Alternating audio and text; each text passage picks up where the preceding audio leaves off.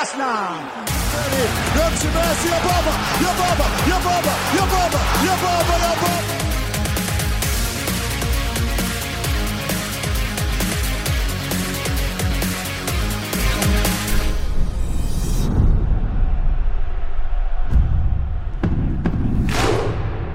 سلام به همه شنوندگان عزیز و دوست داشتنی پادکست فوتبالی تخصصی توتال فوتبال. به 35 مین اپیزود از توتال فوتبال خیلی خوش اومدید. امروز پنج شنبه ساعت 22 و 44 دقیقه میشه. ساعت یعنی یک ساعت تقریبا مونده بازی بارسلونا و لیگ قهرمانان 18 فروردین هم هست. ضمن اینکه این رو هم بگیم. تو این اپیزود با عرفان عزیز همراه هستیم اما در کنار اون اردلان ایسازادی عزیز رو داریم. برای اولین بار در کنار ما هست. ضمنی که تو پرانتز بگم تو بحث ایتالیا قرار بود آرش یزدانی هم باشه. حالا مشکلات براش پیش اومد که تو اپیزودهای بعدی همراهش خواهیم بود. اما چون که اردلان بار اولش در کنار ما هست امیدواریم کلی اتفاقای خوب در کنار هم رقم بزنیم. با اردلان این بار شروع بکنیم بعدش میریم پیچ عرفان.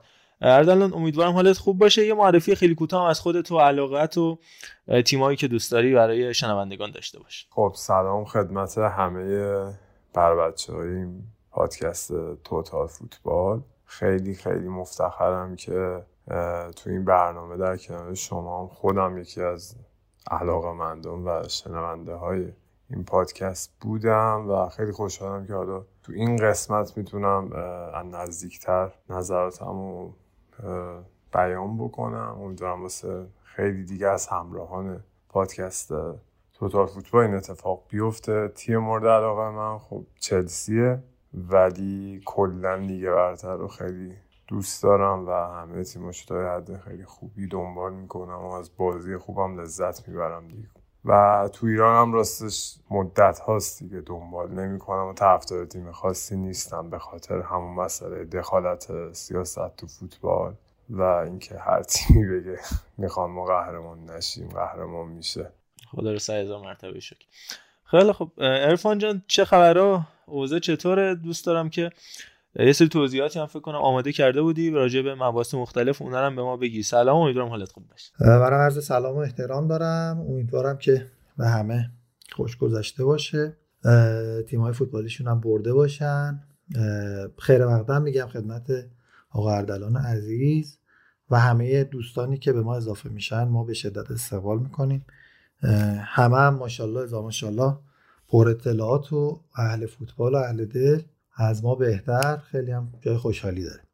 ارزم به خدمتتون که یه صحبتی رو حالا ما داشتیم. یک دو تا از کامنت هم بهش اشاره داشت. توی بحث حالا هیئت تحریریه و محتوای خود تحریریه که نمیشه محتوای همین پادکست هم ما صحبت می‌کردیم. انتقادات و حالا هشدارهای نگران کننده پیرامون این بودش که خب ما پاد... ما دایره پادکست تخصصی رو داریم چه در بخش حالا به خصوص بیشتر اطلاعات و مواردی که همه بهش نمی‌پردازن و حالا تو بخش فنی هم که خب طبیعتا تخصصی میشه. ولی خب حالا چون شنیداری این اصطلاحا مدیا خیلی توش تاکتیکی نمیشه صحبت کرد چون باید همش شکل باشه باید همه اون تصاویر رو توضیح داد. خب دیگه اینا توضیح واضحاته. ولی خب به هر حال ما این ادعا رو داریم واقعا و افتخار می‌کنیم که خواستر صحبت می‌کنیم و خب حالا به همین دلیل هم می‌تونه یکی دلایلی باشه که مخاطبا کمتر هستن. می‌خواستم یه نکته ای رو اشاره بکنم. پیرامون این که این طرفداری های ما که ابتدا اصلا هر کسی هم که میاد به الان که عزیزم گفتش حالا طرفدار چلسی هستش و اینها این چه کانفلیکتی چه تضادی می‌تونه داشته باشه با خود این رسالتی که پادکست ما داره در نظر تخصصی بودن نظر اینکه موضوعات نابی رو بهش می‌پردازیم که شما در طول هفته یک ساعت و نیم اپیزود خارجی و ایرانی ما رو گوش بدید از یه جاهایی که نگفته های فوتبال حالا ایران و خارج از ایران با خبر بشین و شاید حالا یه لذتی هم ببرین و به ما کمک بکنین. من می‌خوام در مورد این مسئله صحبت بکنم. قبلش اردلان یه صحبتی داره.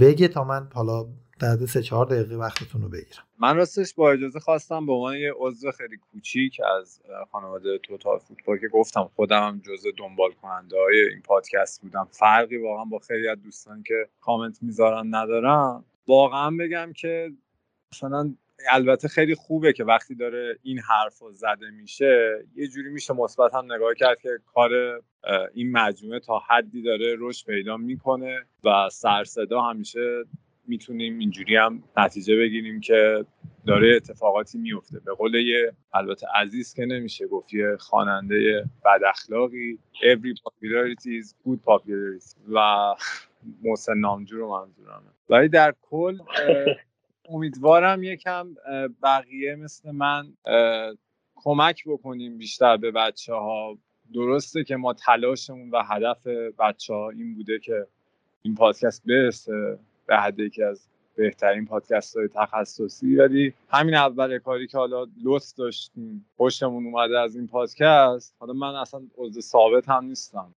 جلسه اومدم یکم بچه ها گپ بزنیم کمک بکنم. اجازه بدیم بچه ها کار خودشونو بکنن و همه این خانواده توتال فوتبال در کنار هم رشد بکنیم. همین اول کاری خیلی هم خوبه انتقادا. ولی دیگه به جبهه گیری و اینا امیدوارم نرسه و همه به هم دیگه کمک بکنیم که رشد پیدا بکنیم. یکی مثل من هم که صرفا شنونده است ممکنه باز به این تیم اضافه بشه. یعنی اونجوری واقعا جنگ و اینا نیست. امیدوارم یکم دیدمون رو بازتر بکنیم. هیچ نه سود مالی داره نه حرفی داره واسه ما نه چنان هنوز این پادکست تاثیر داره که بخواد این دشمنی باشه. امیدوارم بیشتر به هم کمک بکنیم و صرفا تذکر بخوایم بدیم. مرسی. خیلی ممنونم از نکته که حالا اردلان گفت. من حالا با این شدت و حدت خیلی بازخوردی نداشتیم. ولی من اصلا نه صحبتم یه صحبت مفهومیه. یعنی می‌خوام روی این مسئله حالا نظر هم بدن. ببینید مسئله که مطرح شده اینه که ما در قالب پادکست به عنوان تولید کنندگان محتوا نباید خیلی طرفداری از تیم هایی که داریم رو نشون بدیم در سخنانمون و در محتوایی که داریم ایجاد می‌کنیم. این خب یه مسئله است. بعد یه سری هم تایپ شخصیتی داریم یعنی نوع شخصیتی personality هایی داریم که خب من مدل طرفداریم با محمد رضا ممکنه متفاوت باشه با اردلان متفاوته با آرش متفاوته با سهیل و علی رضا و بقیه بچه‌ای که اصلا میلاد اشراقی و بقیه. علی روان. حالا این تفاوتی خب حالت محرز و مشخصش در تیم هاست که خب اون که جای بحثی نیستش. اردلان طرفدار چلسیه من طرفدار بارسلونا هم محمد رضا همینطور بارسلوناه. ولی توی همون افرادی که طرفداری تیم مشخص هم هستن باز کیفیت ها متفاوته. من اصلا راجب شدت و حدت صحبت نمی کنم و راجب اون اثر انگشت یا اون امضای اون آدمه در طرفداری یا اون مدلی که داره صحبت می‌کنم. به هیچ عنوان هم صحبت از غلطی و درستی من ندارم. اینو تاکید می‌کنم. کما اینکه ما تو خیلی از کلکل ها و بحث هایی که پیش میاد حالا چه شوخی چه جدیاش که من اصلا طرفدارش نیستم و کاملا بیهوده می‌دونم افراد در تلاشن که طرف مقابل رو پرسوید کنن قانع کنن که آقا تیم من بهتر از توه. خب برادر من اگر قرار بود اون آدم مقابل تو قانع بشود که تیم تو بهتره که خب میومد طرفدار اون تیمه می‌شد. اصلا دلیل طرفداری تعداد عناوین و جام ها و این چیزهایی نیستش که ما با هم دیگه کل کل می‌کنیم. این که یه چیز واضحی و بارها هم راجع صحبت کردیم.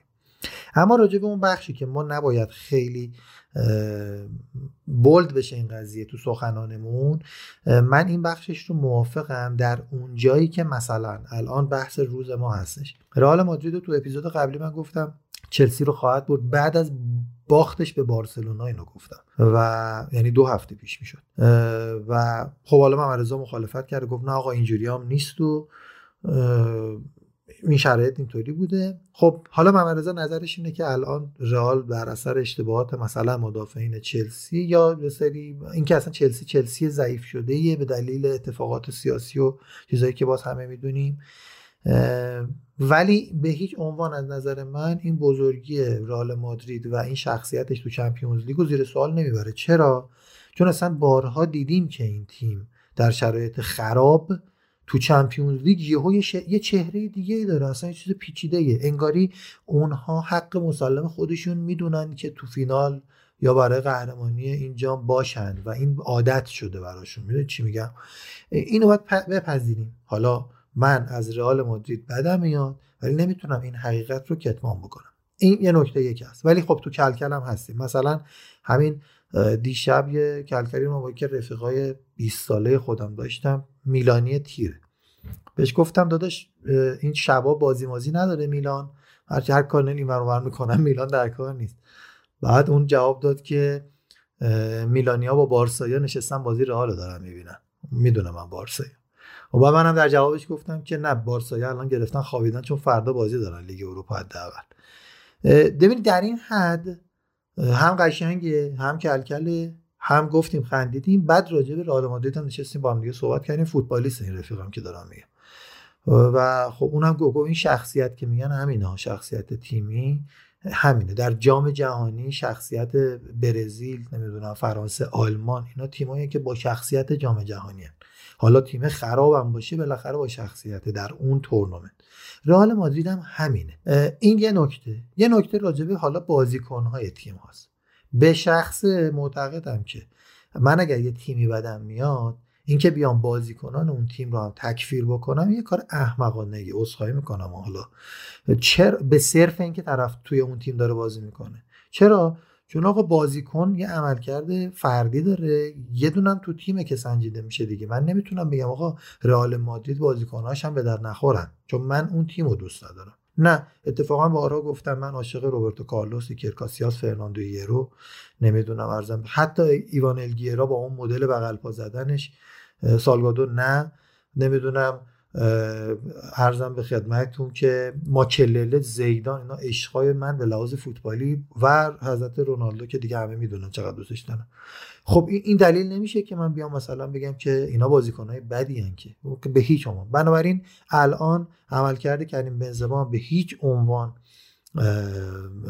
قابل چشم پوشی نیست. فوق العاده عمل کرده و من دیروز توی حالا باز میگم این گروه محتوای صحبتی رو کردم که باز شاید محمد مخالف باشه. ولی می‌خوام بگم اونم نظرشه. اونم بعد نظرشو بشنویم. من گفتم آقا کریم بنزما برای رئال متناظر است با سوارز برای بارسلونا و لواندوفسکی برای بایر مونیخ. نه اینکه کریم بنزما عین سوارزه یا کمتره یا بیشتره.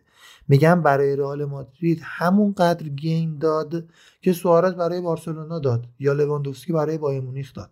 شاید اینا جاهاشون عوض می‌شد این عملکرد رو نداشتن. ببینید این مسئله که بالاخره میشه بهش پرداخت و صحبت. حالا این نظر منه. حالا یکی نمی‌تونه بگه خاک تو سر چرا چرا این حرفو می‌زنی؟ مثلا اون نظر منه ببخش ولی این قابل چش پوشی نیست. کریم بنزما کارش فوق العاده بوده. به خصوص توی میشه گفت دیگه دو سال اخیر. یعنی یک فصل قبل و این فصل. برای رئال مادرید به نظر من درصد بهرهوریش دو برابر شده. با اینکه شاید سنش بالاتر شده توانمندیش از نظر فیزیکی پایین اومده باشه. ولی من احساس می‌کنم خروج کریستیانو رونالدو و نبودن ستاره دیگه باعث شده که کریم بنزما هم به چشم بیاد هم دقیقا همون چیزی که آدمیزاد هست. هر چی. مسئولیت ها رو بیشتر کنی. بهرهوری اتفاقا بیشتر میشه توی انسان. یعنی شما خودتون بیشتر کار بکشید ببینید که چقدر بهرهوریتون عملکردتون بهتر میشه. کلا می‌خواستم راجع به این مسئله حالا اگر کامنتی کسی داره صحبت کنه ولی نمی‌تونیم افرادی رو هم که توی اینجا هستن مجبور کنیم که خودشون رو سانسور کنن. آقا محمد رضا مثلا تو طرفدار بارسلونایی؟ از این حرکت مثلا بنزما خوشت نمیاد. یا احساس می‌کنی که گلی که بنزما زده بعد از روی توان فنی فقط نبوده از روی سوتی دفاع چلسی هم بوده. خب تو باید اینو بگی نظرت هم باید بگی. ولی خب نظر من این نیست منم اونو میگم. و به همین ترتیب نمی‌تونیم بگیم آقا نه الان محمد رضا بیا تعریف کنه رئال مادرید سینه چاک کن که مثلا رئال مادرید هم خیلی دوست داری. نه خب این که طبیعی و بدیهیه که تو طرفدار بارسلونایی دوست داری رئال مادرید ببازه. این چیز واضحی ولی خب میگم حقایق رو هم ما میایم میگیم. و راجع صحبت می‌کنیم. در این حال کلکلامون هم داریم. و ارزم به خدمتتون که همین این مطلبیه که می‌خواستم بگم آخ ما پادکستمون پادکست طرفداری بارسلونا نیست. طرفداری استقلال نیست. اما اگر می‌بینید یه زمانی بیشتر به این چیزا می‌پردازیم خب چون توی اون اپیزود مثل امروز که دو سه تا از بچههایی که طرفدار این تیما نبودن باید میومدن یهو نمیان. خب ناخداگاهه یعنی ما ناخداگاه بیشتر راجع به اون تیمی که طرفدارشیم می‌دونیم حرف می‌زنیم. هیچ قصد و غرضی وجود نداره برای تمام طرفداران رئال مادرید چلسی یوونتوس بایر مونیخ و پرسپولیس سپاهان و تمام تیمایی که حالا اینجا طرفداری اونها کمتر هستش. ارادتمندم ببخشید که خود طولانی ترم شد. در خدمت من یه توضیح خیلی کوتاه در ادامه همین صحبت خودت بگم و بعد بریم سراغ موضوعاتی که باید راجع بهش حرف خیلی کوتاه بگم. خاطر همینه که این چیزی که من همیشه بهش اعتقاد داشتم و فکر می‌کنم تو همه رسانه هم راجع بهش حرف زده میشه که آقا ما رسانه بیطرف نداریم. اصولا حتی مثلا مثلا میگن روزنامه گل پرسپولیسیه نمی‌دونم این برنامه استقلالیه. در واقع شاید در کنهش هم برید اون کسی که حالا داره اون مطلب رو می‌نویسه خب طبیعتا هر کسی که فوت اصلا این دروغ محضه که اون کسی که فوتبالیه و داره جدی و به صورت حرفه‌ای فوتبال دنبال می‌کنه. حالا می‌خواد داور باشه مجری باشه نویسنده باشه سردبیر باشه هر کی می‌خواد باشه طبیعتا طرفداری اصلا امکان نداره که تو تیمی دوست نداشته باشی. مخصوصا حالا تو فوتبال ایران جدیتر این بحث داده میشه. چون اینجا توتال فوتبال بحث فوتبال خارجیه بیشتر حالا بحث ما بارسلونا و رئال امثال هم اما خب تو فوتبال داخلی جدیتر اصلا امکان نداره. وگرنه شما بدون طرفداری از تیمی بدون لذت طرفداری از یه تیمی مخصوصا تو حالا زمان کودکی و بچگی و نوجوانی نمی‌تونی عاشق فوتبال باشی. ولی شاید هم نخواد تاثیر بده. ولی همینجوری که ارفان گفت ناخداگاه به دلیل اینکه به اون تیم علاقه داشته و اطلاعاتش از اون تیم بیشتره بیشتر دنبالش کرده شاید تمثیل هایی که داشته باشه اون آدم یا اون چیزایی که بیشتر تو ذهنش مونده باشه از اون تیم بیشتر باشه. یعنی مثلا وقتی میگی آقا یه شوتر از راه دور محکم برای من تو ذهن من مثلا شوت مسی به آرسنال بیاد برای اردلان شوت اسکار به یوونتوس بیاد. این خیلی طبیعیه و بعد میاد تو نوشتهش هم همونو مثلا پیاده می‌کنه. فلزا برای من فقط حالا... روبرتو کارلوس میاد ولی. حالا فرق برعکس. ولی در انتهای بس اینو بگم حالا اینو میریم تو مباحث سیاسی شما اگر بخوایم بگیم که دیگه مثلا مبحث کانال سیاسی مثل بی بی سی و نمی‌دونم سی ان و اینا مطرح میشه که حالا اونا مسائلش سیاست گذاریش متفاوته. و یعنی اصلا بیطرفی وجود نداره. به هر حال ولی باید از همه چیزها صحبت کرد. اون انتقادی هم که میشه من فقط اینو در انتهای بحث بگم. انتقادی هم که میشه که راجع بازی پاریس سن و رئال صحبت نشد واقعا شما خودتون می‌دونید. اون هفته ما پادکست اونها همیشه میگیم time ضبط و خاطر همین میگیم که شما بدونید کی داره ضبط میشه. وقتی که ما داشتیم ضبط می‌کردیم اون بازی انجام نشده بود. اپیزود بعدیش هم که دیدید کلا ما فوتبال حرف نزدیم. فقط در مورد آقا سال 1400 چجوری بود؟ بچه قدیمی آرش علی امیری و دوستای دیگه اومدن به بحث اضافه شان که یکم خاطره بازی کنیم حرفای قشنگ بزنیم و بخندیم. اصلا بحث فوتبال نشد یه صفحه مطلب آماده کرده بودم. یعنی من اون بازی رو نتونستم کامل ببینم. فقط پنج دقیقه اولش دیدم. رفتم دیدم که بیام راجع به صحبت کنم. خدا وکیلی. یعنی اینو دارم انصافا جدی میگم. منت گذاشتن و اینا نیستا.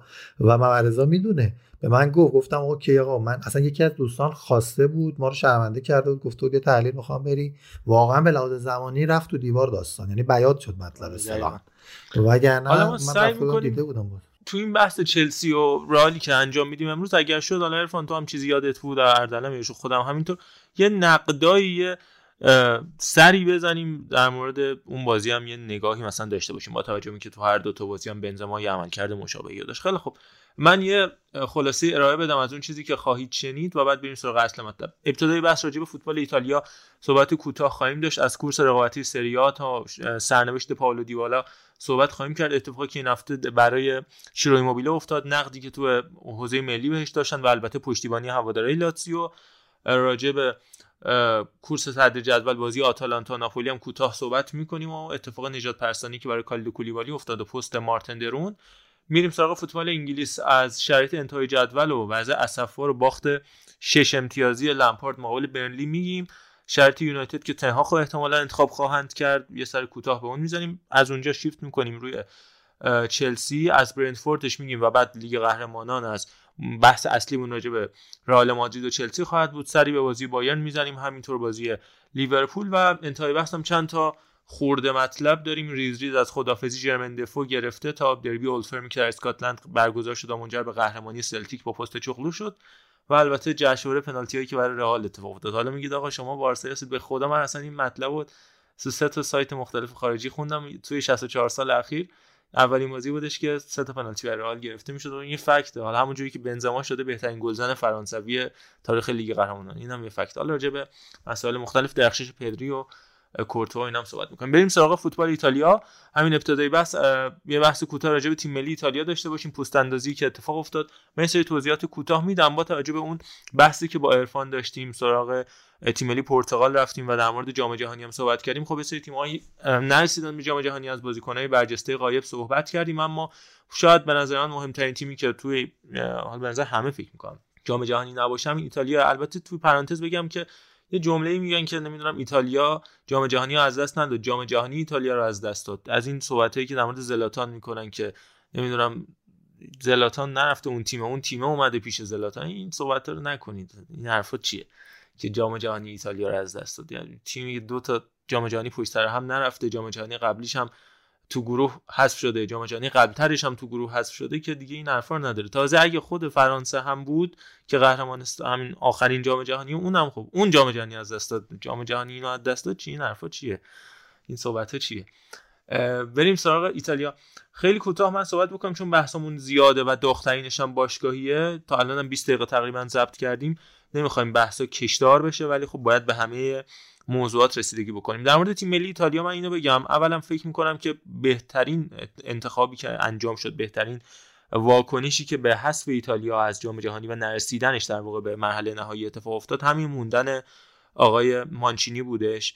همون شرایطی که باید برای کنته فراهم که حالا کنته سر ناسازگاری داره. حالا در مورد بحث کنته و تاتنامی هم که بهتر شده شرایطش و یه بازی رو در رو هم با آرسنال داره 22 اردیبهشت. حالا چون اردلان چلسی تخصصش هست و همینطور لیگ انگلیس کنته همونجا بوده بیشتر بتونه توضیح بده در مورد شرایط کنته. ولی خب سر ناسازگاری داشته تو اینتر چه تو تیم ملی ایتالیا و خب نامترقبه غیر مترقبه از تیم ملی ایتالیا جدا شد.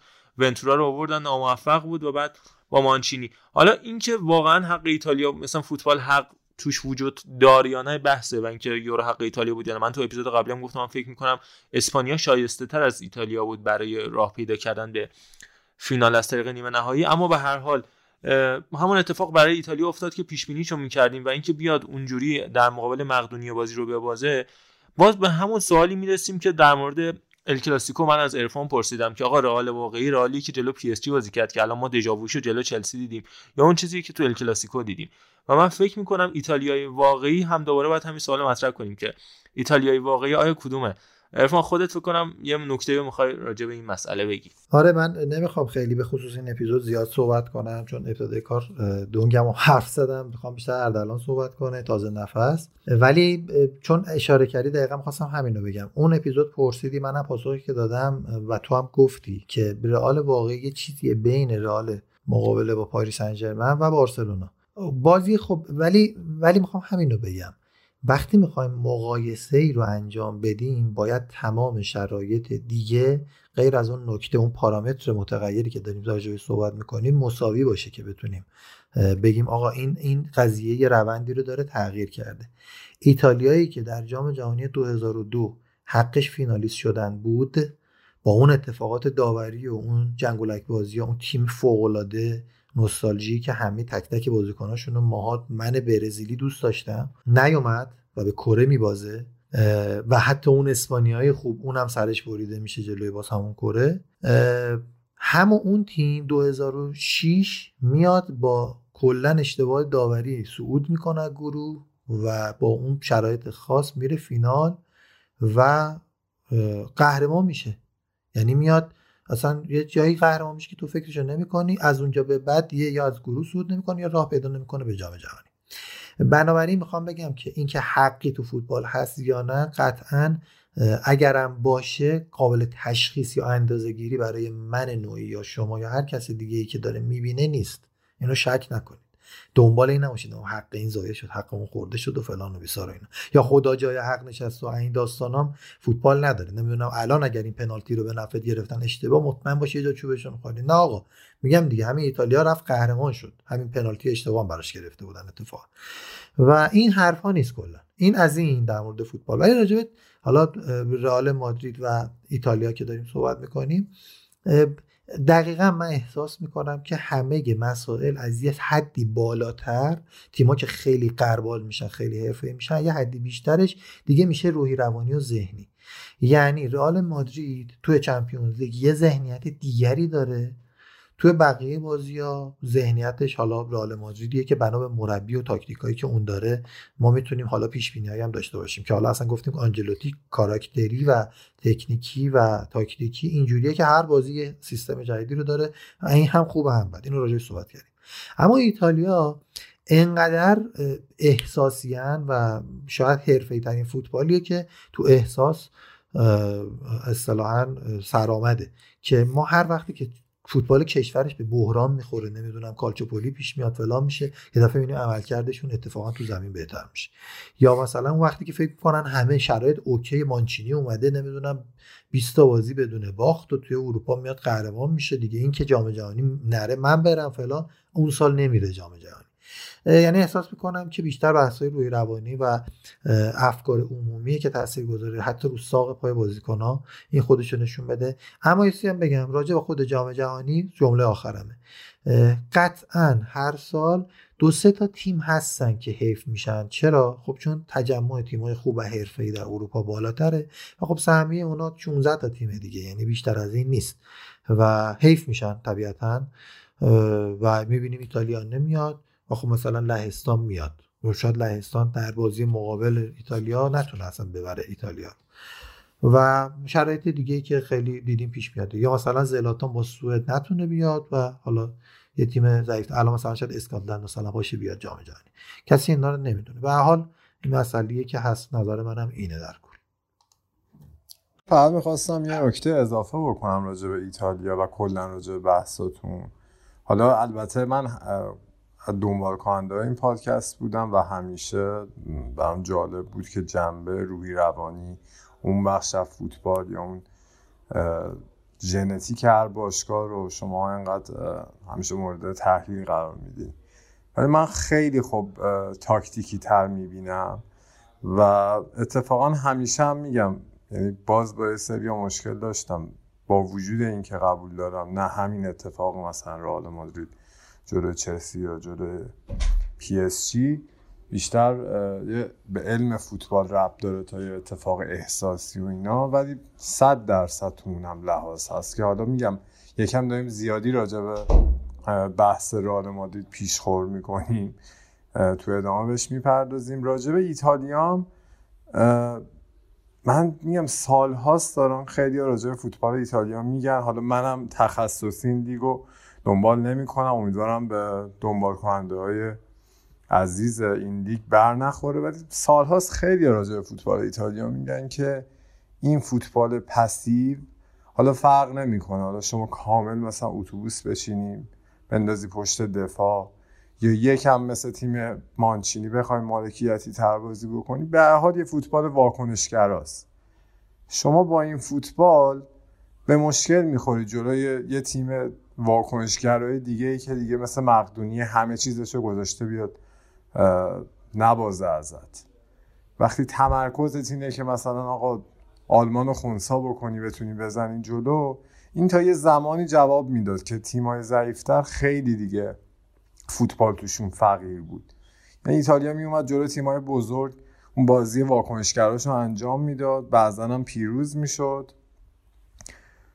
ولی دیگه الان واقعا سطح فوتبال با این سرمایه هایی که حالا میگم خیلی هم منتقدش هستن چه یوفا کرده چه خودمون که اشتراک کردن خیلی رشد پیدا کرده و ایتالیا کم کم دیگه باید یکم بره ایده های جدید و تو سطح کلانش امتحان بکنه فوتبال پایه بگیر تا لیگشون. همونطور که حتی ساری اومد اخیرا انتقاد کرده در لیگ ایتالیا به عنوان یک مربی ایتالیایی. البته مربی خاصه ایتالیایی که میگم مثل بقیه مربیا اون روال عادی رو نداره. کاملا اومد از لیگشون انتقاد کرد. گفت این آدم تعجب می‌کنه میره لیگ انگلیس حتی لیگ اسپانیا رو نگاه می‌کنه.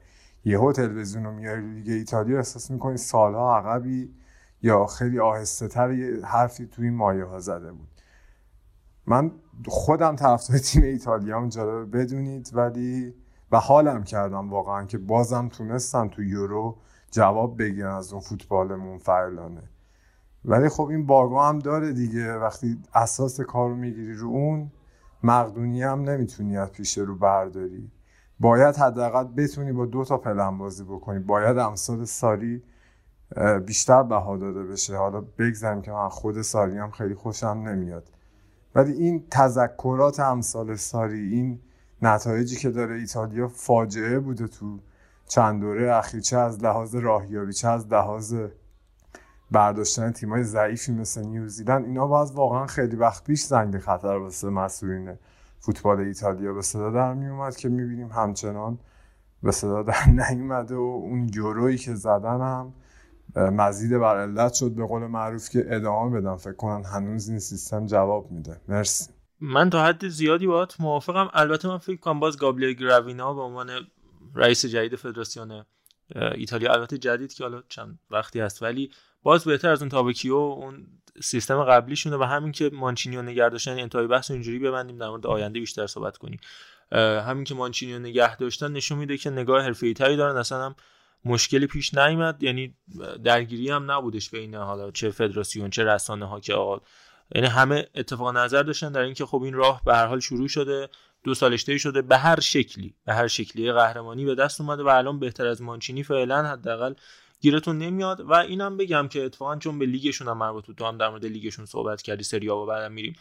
یه سری به رقابت سری و کورس صدر جدول اتفاقایی که افتاد و البته تو پرانتزم بگم. اظهار تاسف و ناراحتی منباب اینکه دو تا از چهرهای بزرگ فوتبال درگیر سرطان شدن. حالا بودن بیشتر شدن. میهایلوویچ و فنخال که برای جفتشون آرزو سلامتی داریم.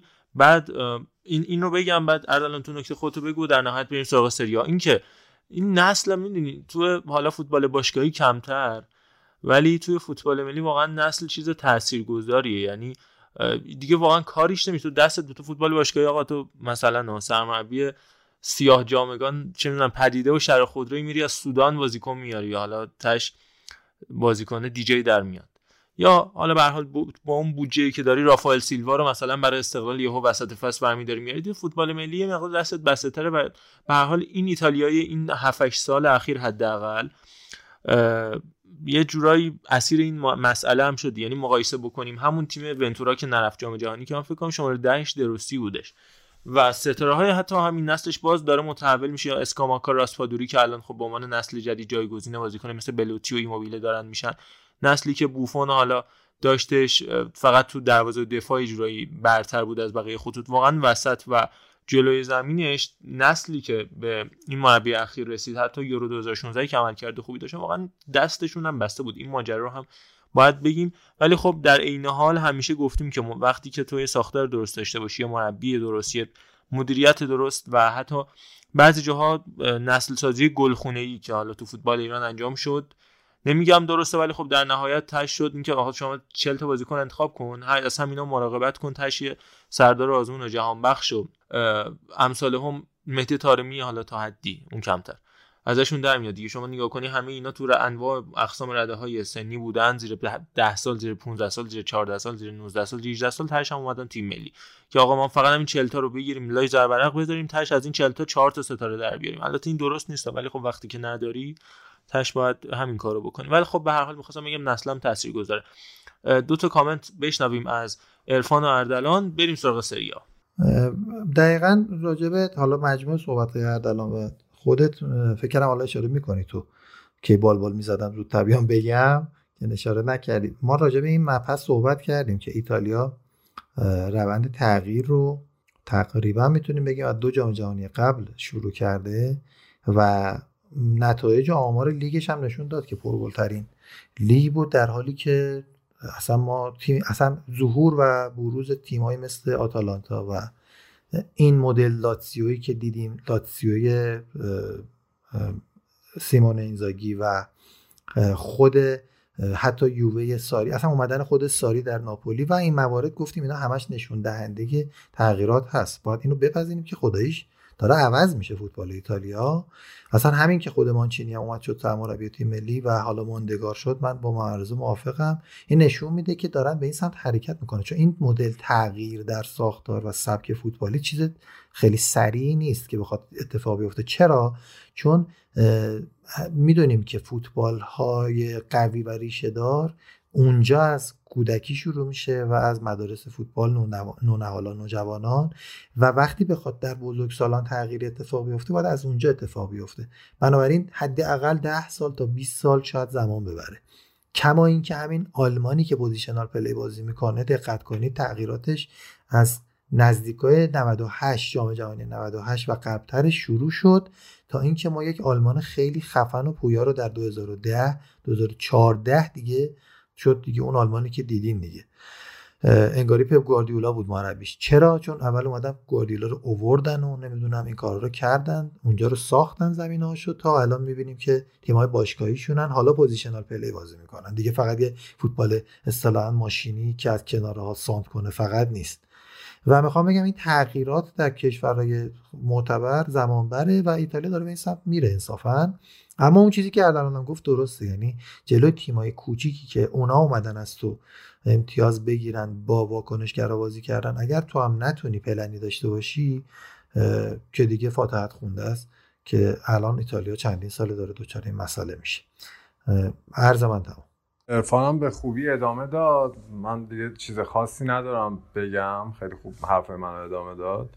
فقط به نظرم اون سرعت رشدی که ارفان به خوبی اشاره کردی تو فوتبال ایتالیا واسه منی که هوادار این تیم ملیم به سرعت انگلیس و آلمان نیست. یعنی انگلیس از اون بعد اینکه اون نسل طلاییش نتیجه نگرفت فهمید دیگه باید از اون فوتبال سنتی و فیزیکی و این و مربیایی که اینجوری بازی می‌کنن فاصله بگیره و الان رسیدن به امثال استرلینگ و فودن و اینها خیلی سریعتر بوده این تکامل تو فوتبال انگلیس به خاطر همون جدیت بیشتر فدراسیونش به خاطر قوانینی که بحث کردن که فوتبال پای الزام کردن تیما رو استفاده بکنن الزام کردن سرمایه گذاری رو تو این بخش. ولی من که دارم خبر رو دنبال می‌کنم به اون شکل اون سرعت و اون جدیت رو نمی‌بینم تو فوتبال ایتالیا ولی تغییرهایی حس میشه. ولی میگم اصلا هنوز نمیشه گفت چون مانچینی رو حفظ کردن دارن به روند خوبی میرن. من خیلی دوست دارم مربیان دیگه ای از جنس ساری ببینم تو اینو من قبول دارم. با همینم با همین مقدمه هم بریم وارد سریا بشیم. اتفاقا اینو من موافقم. چون مثلا ما می‌بینیم که توی فوتبال انگلیس برای این کار وقتی که ما دیدیم البته من با این موافق نیستم ولی خب چیزی هستش که تو رسانه بهش پرداخته میشه که وقتی که چند سال حداقل دو سه سال تیمایی از یک لیگ نمی‌رسن به مراحل بالای لیگ قهرمانان یا حالا قهرمان نمیشن میگن که مثلا مثلا امسال. ویارال داره خوب نتیجه می‌گیره رئال داره خوب نتیجه می‌گیره حالا اتلتیکو که با اون زندگی ذلتوار حالا یکیچ باخت از من سیتی خب لالیگا خوب. البته میگم من با این نگاه اصلا موافق نیستم ولی اینجوری برداشت میشه معمولا توی رسانه. دیدن حالا انگلیسی ها با همین نگاه که گفتم چند سال پشت سر هم حالا چهار سال که رئال قهرمان شد یه سال این وسط بارسا پنج سال تو Champions League نتایج خوبی نگرفتن رفتن بهترین مربی رو وارد کردن و این باعث شد چقدر پویایی بیاد وارد لیگ برتر بشه.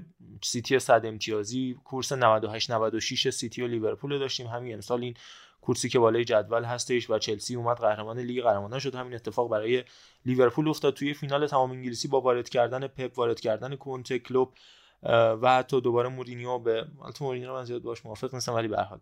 به لیگ انگلیس ولی خب حالا بریم وارد سری آ بشیم. همین الانش اتفاقی که داره تو صدر جدول سری آ میفته و اون اتفاق race ی که تو بالای جدول هست همون مربی همیشگی یعنی اسپالتی که این سال اونجا هستش. حالا باز اینزاگی تقریبا 6 7 سال 4 5 سال لاتزیو الان یه ساله.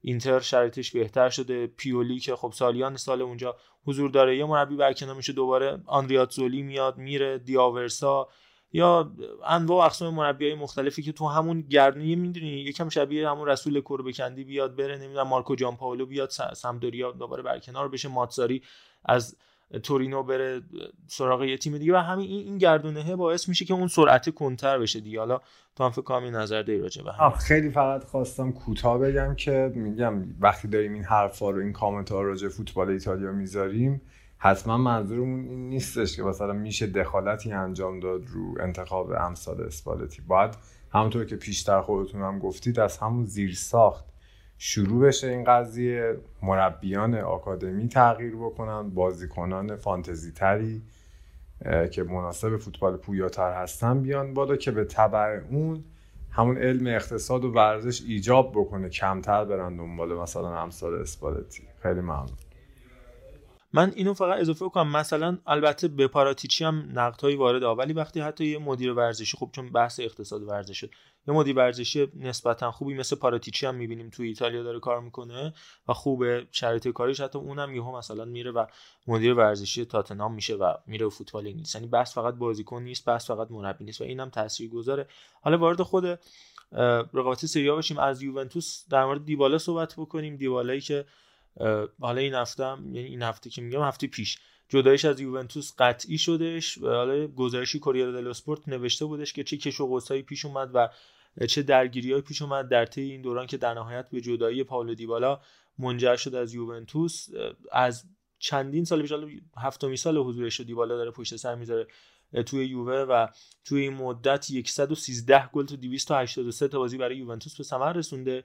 اما خب اولین سکانسی که واسه این اتفاق شد اولین نشونه نارضایتی از نحوه تامین و زندگی شخصی دیبالا بودش که تو دسامبر 2017 اتفاق افتاد. ندودی که از مدیرای رده بالای باشگاه بود گفتش که باید با فداکاری بیشتری دیبالا بازی بکنه زندگی شخصی خودش رو وقف فوتبال بکنه تامین بیشتری بکنه که بعد از اون که زمان قرعه کشی لیگ قهرمانان سال 2017 بود یوونتوس و تاتنهام خوردن به هم.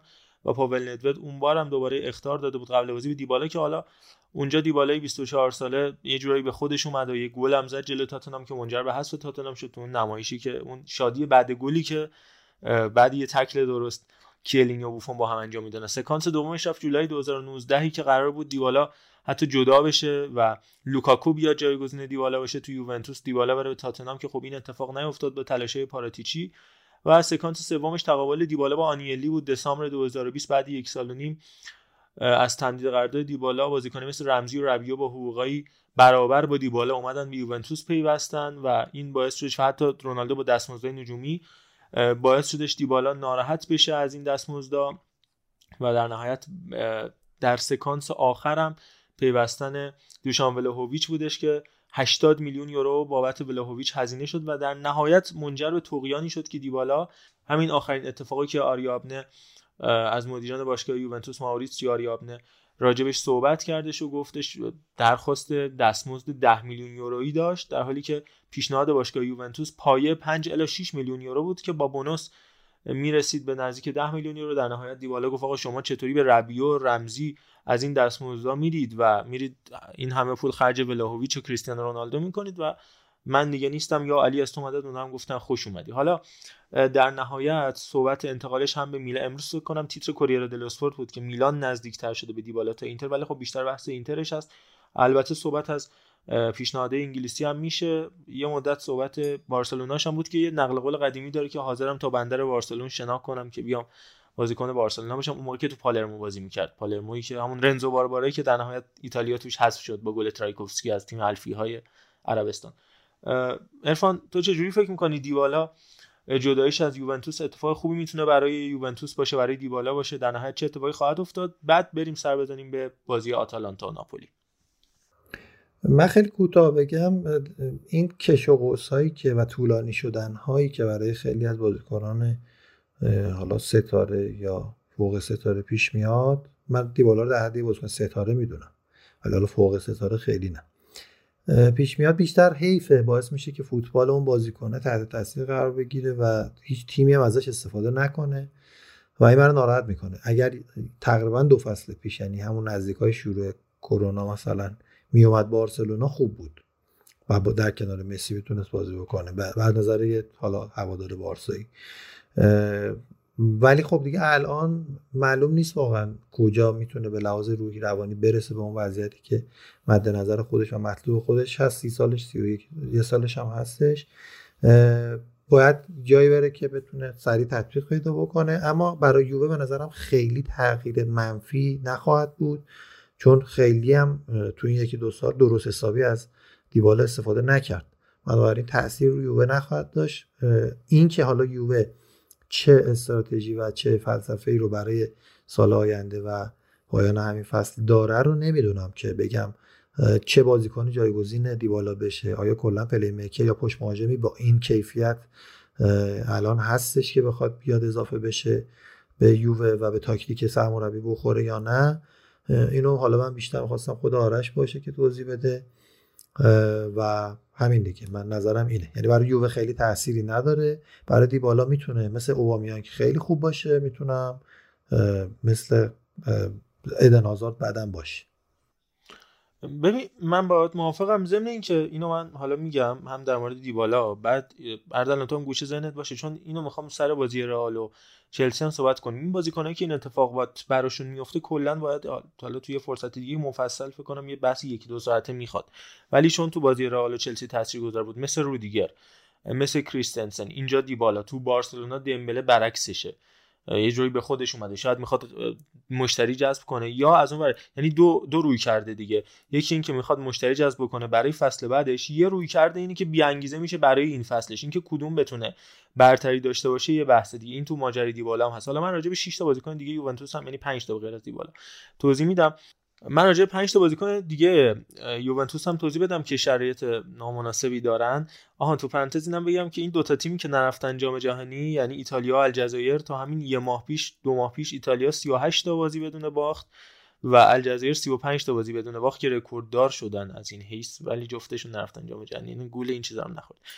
توی یوونتوس آلوارو موراتا شرایطش نامشخصه که با 35 میلیون یورو باید خریداری قطعی بشه از تیم اتلتیکو مادرید که بعید این اتفاق بیفته. چون هم فصل پیش هم این فصل به صورت قرضی داشت بازی می‌کرد. این فصل هم تا دم در باشگاه بارسلونا اومد که خدا رو شکر اوبامیانگ اومد و نجات داد بارسا رو. این اتفاق براشون نیفتاد. تو فصل جاری هم 41 بازی برای یووه انجام داده 11 تا گل زده و میگم عدد زیادی باید براش پرداخت بشه. فدریکو برناردسکی و ماتیا دشیلیو هم بازیکنان که قراردادشون در انتهای فصل به پایان می‌رسه. برناردسکی تمدید قراردادش رو بهش پیشنهاد دادن منتها باز اونم دستمزدش رو کم نکرده. گفتن کم کن کم نمی‌کنه احتمال زیاد. اونم جدا میشه. دشیلیو اما نه اون یکم نرمیش نشون داده که قراردادش رو کم بکنه. الکساندرو و لوکا پلگرینی در سمت چپ لوکا پلگرینی دیگه اومده کم کم جای خودش رو پیدا کرده بعد از اینکه فصل قرضی که تو تیم‌های مختلف بازی کرد الکساندرو قراردادش رو به اتمامه و اونم احتمال جداییش وجود داره و در نهایت تو پرانتز این دو تا بازیکن حالا صحبت راجع کمتر آرتور ملو و مویسکین هم دو تا بازیکن دیگه هستن که اونا هم شرط نامشخصی دارن. آرتور ملوی که اونم نتونست جا بیفته باز همون اتفاقی که براش تو بارسا افتاد. یعنی میومد بازی می‌کرد خوب بود. یهو یه مدت طولانی نبود. دوباره تا میومد به اوج برسه دو تا بازی خوب می‌کرد. باز بیماری های عجیب غریب از سوزاک گرفته تا مسئولیت ربات و کشاله و ایناش پیش می اومد و مویسکین هم که خب توی اون شرایط بحرانی جایگزین جایگزین که نمیشه گفت ولی یه خریدی بود برای اینکه اون جدایی کریستیانو رونالدو رو یه کمی جبران بکنه که اونم خرید موفقی برای یووه نبوده. تیم سابقش اورتون هم راجبش حرف می‌زنیم که با شرایط افتضاحی داره دست و پنجه نرم می‌کنه. تیم اسبقش چون پاریس سن هم رفتش. این از شرایط یوونتوس. تو فکر کنم این نکته داشت بگو بعد بریم بحث سیار آروم آروم جمع آره می‌خواستم بگم که واقعا بله یه اتفاقات جدیدی داره میفته تو بحث نقل و انتقالات مخصوصا بعد بحران کرونا. این کلا بحران کرونا مخصوصا تو والا اقتصاد اونور آب این رو نشون داد که اتفاقا خیلی جا داره بیش از حد مثلا هزینه میشه. و یه جور بحران اقتصادی طور موجب خیلی بازنگری ها شد. مثلا مثل بحث دورکاری مثل اینکه اومدن جمع زدن دیدن خیلی بحث توریست داشت. زیاد از حد منابع مالی کشور رو مطرح یعنی خرج می‌کرد به قول معروف. و از جمله دستمزد بازیکن هم همین بود. یعنی خیلی باشگاه ها دیدن که چقدر اتفاقا داریم دستمزد زیاد میدیم و الان توانایی اینو نداریم. ولی خیلی از بازیکن ها از جمله بازیکنانی که گفتی و بله متاسفانه از جمله مثلا همسال کریستیانسن. حالا من رودیگر فعلا خیلی نمی‌خوام ازش منفی حرف بزنم. مثل دیبالا مثل امباپه. این داره واقعا یه بدعت بسیار بد و خطرناکی تو فوتبال تو بحث نقل انتقالات نهادی نمیشه که بازیکن دیگه میشینه قراردادش تموم بشه و بعد بیاد پاداش آزاد رفتن به تیم دیگر رو بره از باشگاه بعدیش بگیره و این خیلی خبر بدیه واسه باشگاه ها که هزینه کردن. ترانسفر یه بازیکن رو ده میلیون دادن و حالا بازیکن میاد کمتر از اونو پاداش می‌گیره و یه جوری به نظر من کلاهبرداری سر همون باشگاه فعلی و امیدوارم حداقل هوادارا یا مدیرا خیلی تو آینده هوشیارتر باشن در این مسائل. مذاکرات رو دیگه از دو سال بعد حد دو سال قبل حداقل شروع بکنن و هوادارا هم به شکل یک خیانت خیلی بد قلمداد بکنن. اینجور آزاد رفتن من همون ماجرای قانون بوسمنه دیگه. حالا از یه طرفی شاید خیلی از تیم‌ها مثلا حالا همین چلسی. شاید فکر می‌کرده کریستنسن خوب نبوده سال آخر خوب شده و بعد حالا می‌گفته خب این قراردادش تمام میشه جدا میشه میره دیگه. خدا رو شکر ما هم دستمزدشو نمیدیم میره و اینا. ولی در نهایت این اتفاق میفته می‌دونی یه چاقوی دو است تو بحث ادامه بحث راجبش بیشتر صحبت می‌کنیم تو سری ها. بحث اینجوری جمع بکنیم که این هفته هواداری لاتزیو هم من خیلی کوتاه بگم. البته مثلا در قبال کریستیانسن و رودیگر مثلا تو کیس چلسی خیلی هزینه ای صورت نگرفته و اونقدر حالا درخواست مثلا حقوق جدید این بازیکن زیاد بوده که چلسی مثلا بخره حتی لحاظ اقتصادی هم به صرفه است ولی خب مثلا پوگبا رکورد نقل و انتقالات زد اون فصل که اومد یونایتد. اونم داره آزاد جدا میشه و این واقعا یه ذره هنگفته واسه گلیزر. دقیقا. فکر می‌کنم حالا بتونیم یکم جلوتر که رفتیم به اون فیفا day خورداد ماه که برسیم که حالا دیگه چون مقدماتی جام جهانی هم نیست اونقدر حساس نیست می‌تونیم یه اپیزود کلا اقتصادی صحبت کنیم. اپیزود دو یا سه پاننکا بود فکر کنم که آرش هم مفصلی نیم ساعت چل دقیقه کلا راجع به قانون بوسمن و اینکه نقل و انتقالات آزاد یعنی یا مثلا free agent که میگن واقعا شاید چند برابر نقل و انتقال پولی باشه و اون signing bonus و اون اتفاقایی که اون ما فی بین میفته چقدر تاثیر داره که مثلا اگر آرون رمزی با پول میومد یوونتوس فری ایجنت نبود چقدر دستمزدش پایینتر بود و اون حالا پولی که برای ایجنت الان رایولا 40 میلیون تقریبا می‌خواد برای اینکه دستمزد و یه جوری پاداش می‌خواد برای اینکه هالند رو به هر تیمی ببره. حالا باید چه اتفاقی میفته در نهایت. و آها اینو می‌خواستم بگم تو بازی لاتسیو اتفاق جالب افتاد که بعد از انتقاداتی که تو فوتبال ملی از ایموبیله شد هواداری لاتسیو یه بنر بردن که چی رو تیم ملی تو ما هستیم. بعد اینو از ایموبیله سوال کردن خلاصه تفره رفت از جواب دادنشون هر طرفی می‌رفت یه ضربه می‌خورد. اگر می‌گفت آره از اونور به کشورش توهین کرده بود. اگه می‌گفت نه هوادارا ازش شاکی می‌شدن. ایگلیتارا هم اومد صحبت کرد. مدیر ورزشی لاتسیو گفت ایموبیله بهترین بازیکن 15 سال اخیر فوتبال ایتالیا بوده که نمی‌دونم حالا. خودش می‌تونه بیشتر پاسخ خوب باشه راجع به این. ولی خب بهترین بازیکن بهترین گلزن تاریخ لاتزیو شدش دیگه با عبور کردن از سیلویو پیولا. ضمن اینکه این هفته میلان هم باز دوباره امتیاز از دست و توی بازی عجیب غریبم اینتر و یوونتوس دربی ایتالیا رو با هم انجام دادن که اون پنالتی که دوباره تکرار شد و در نهایت کوت آقای الگری در اومد خیلی جنجال ساز شد که من حالا دیدم نظرات رو نظرات کارشناسان داوری و کارشناسای فوتبال و اکثرشون می‌گفتن که پنالتی باید تکرار بشه.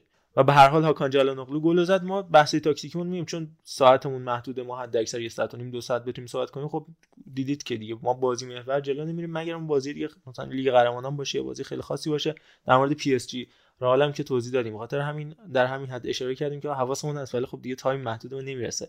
راجع به همه بازی صحبت کنیم.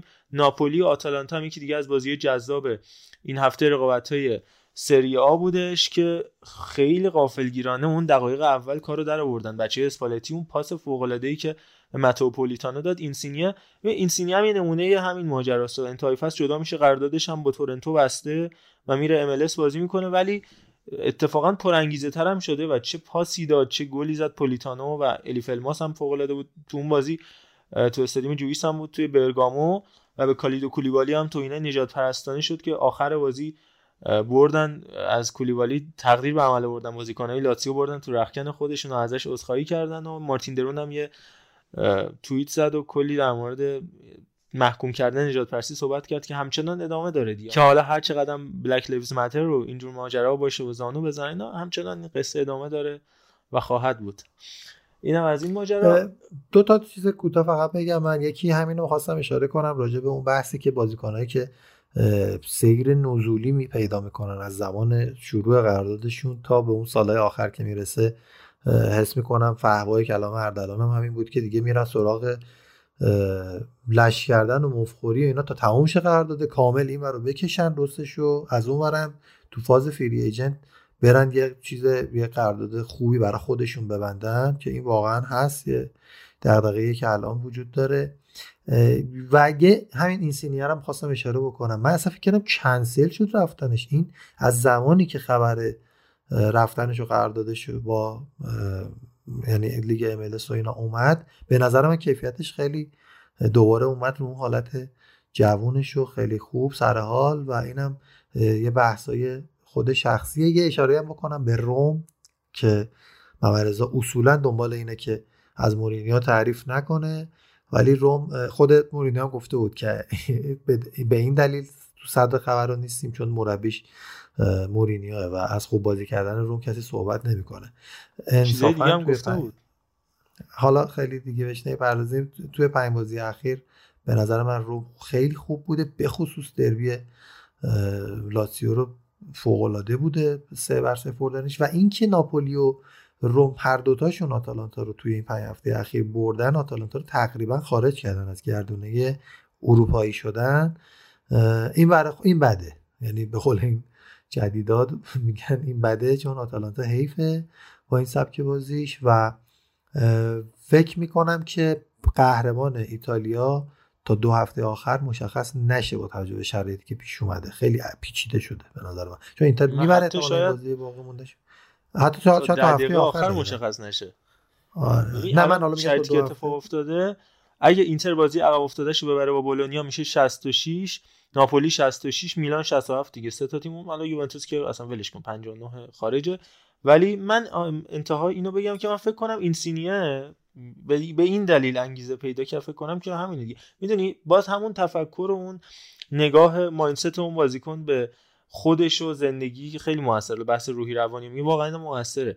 اینکه احتمالا گفته که خب من که روزای آخرم سالهای آخر سال آخری هم که از سالها که نه.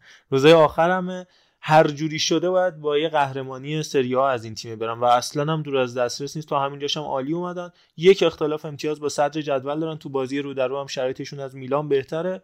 اگر امتیازها مساوی بشه و دارن همه کارا رو می‌کنن همه تلاشا رو می‌کنه. خودش و هم تیمیاش در کنارم که شاید بتونه بعد از سالها بعد از گذشت دوران دیگو آرماندو مارادونا توی استادیومی به همین نام و بعد از در گذشت این اسطوره که این عکس لباسشون هم جالب بودش.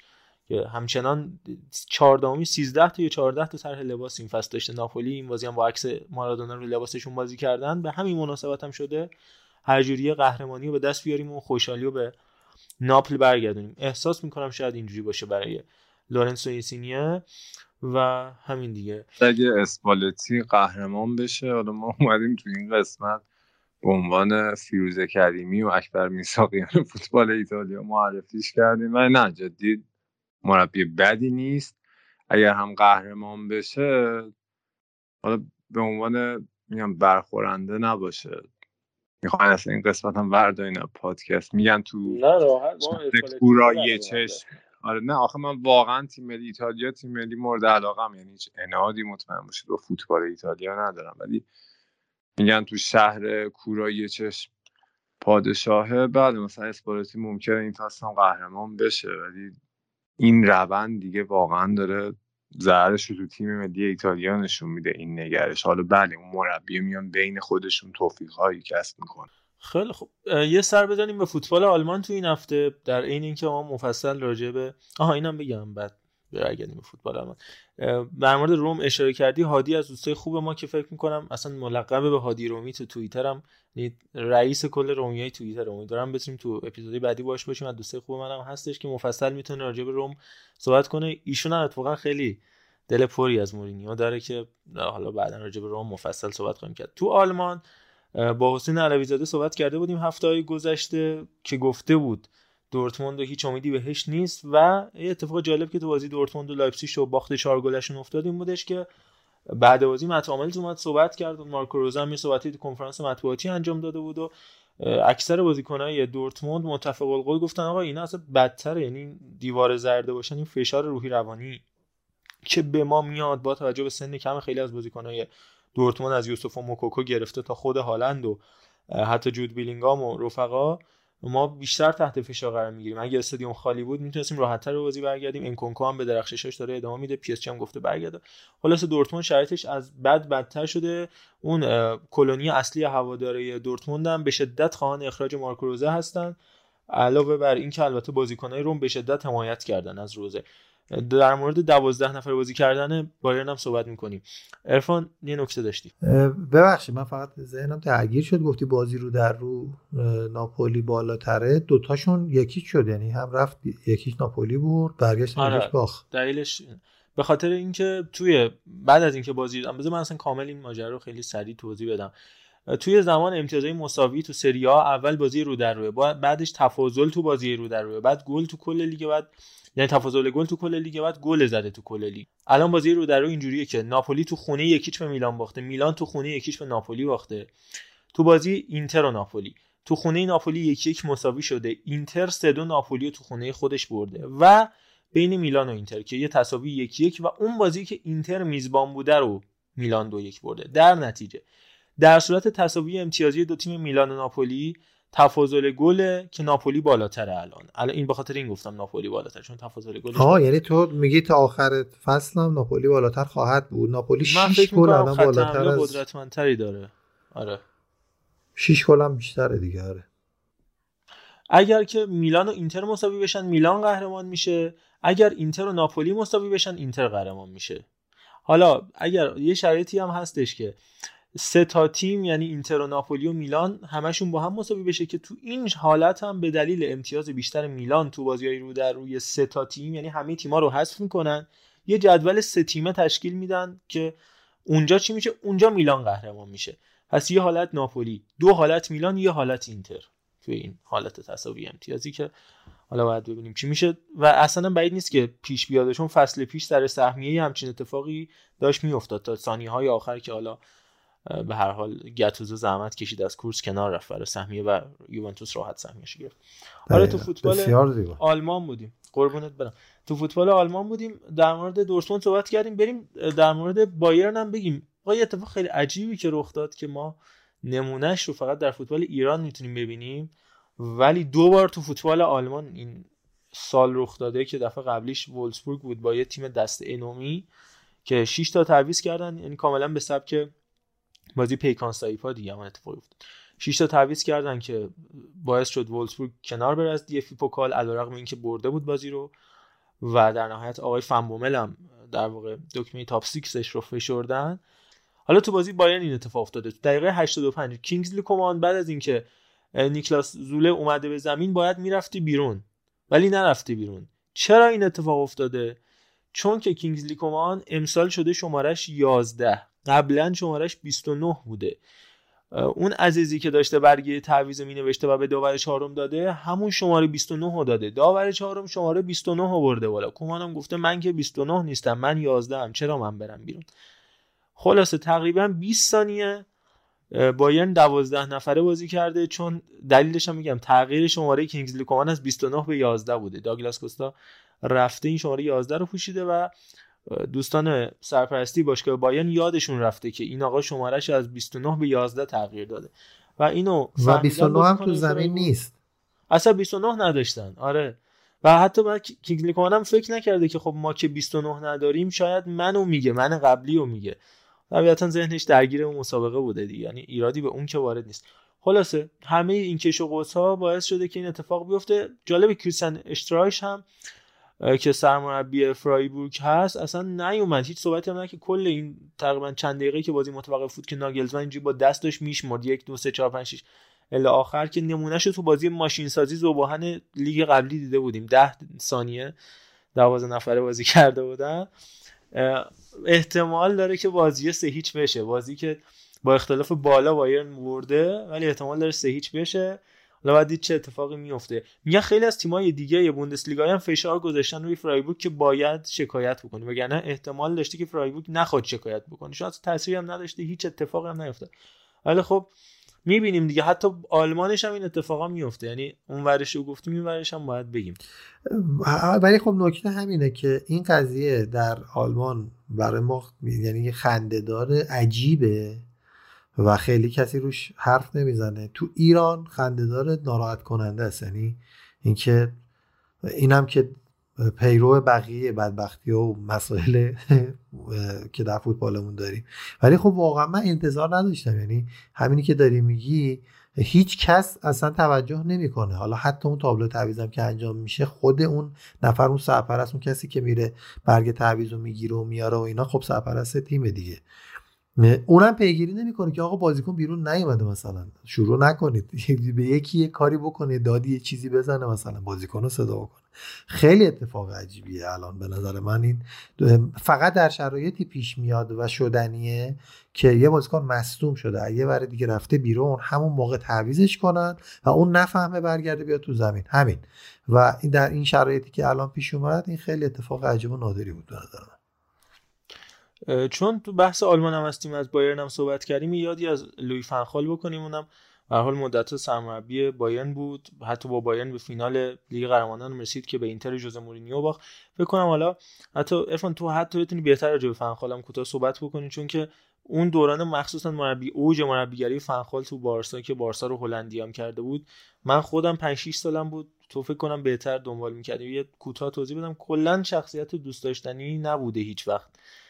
چون character character یه مقدار حالا میگه مورینیو فنخالیه چون فنخال به حال زودتر مربی مطرح تری بوده. ولی چون تو ذهن شنوندگان از شخصیت مورینیو طور مغرور همین آخرا هم یک دو تا سوال ازش کرده بودن که چرا مثلا دانجوما رو دعوت نکردی تیم ملی هلند و چرا فندایکو بازی ندی اینا؟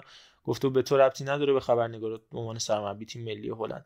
و اون سقوطی که می‌کنه دیدی که اون dive ی که می‌زنه سرمربی منچستر یونایتد که از خودش لب خط حالا اردلان کنار داور چهارم. آفرین. آ دقیقاً آره. و میگفتش که اون سرمایه منچستر یونایتد بود. میگفتش که کل هفته میان هواداری منچستر یونایتد برای اینکه منو ببینن و بیان بگن لوی فنخال آرمی در حالی که همون زمان هواداری یونایتد می‌گفتن آقا تو رو خدا اینو زودتر اخراج بکنید. و حتی اون صحبتی که کرده بود میگفتش که بازیکنای ما باید این کلمه رو باید فوق العاده هورنی باشن برای اینکه بتونن بازی ها رو ببرن. کلا یک کرکتر خیلی خاصیه.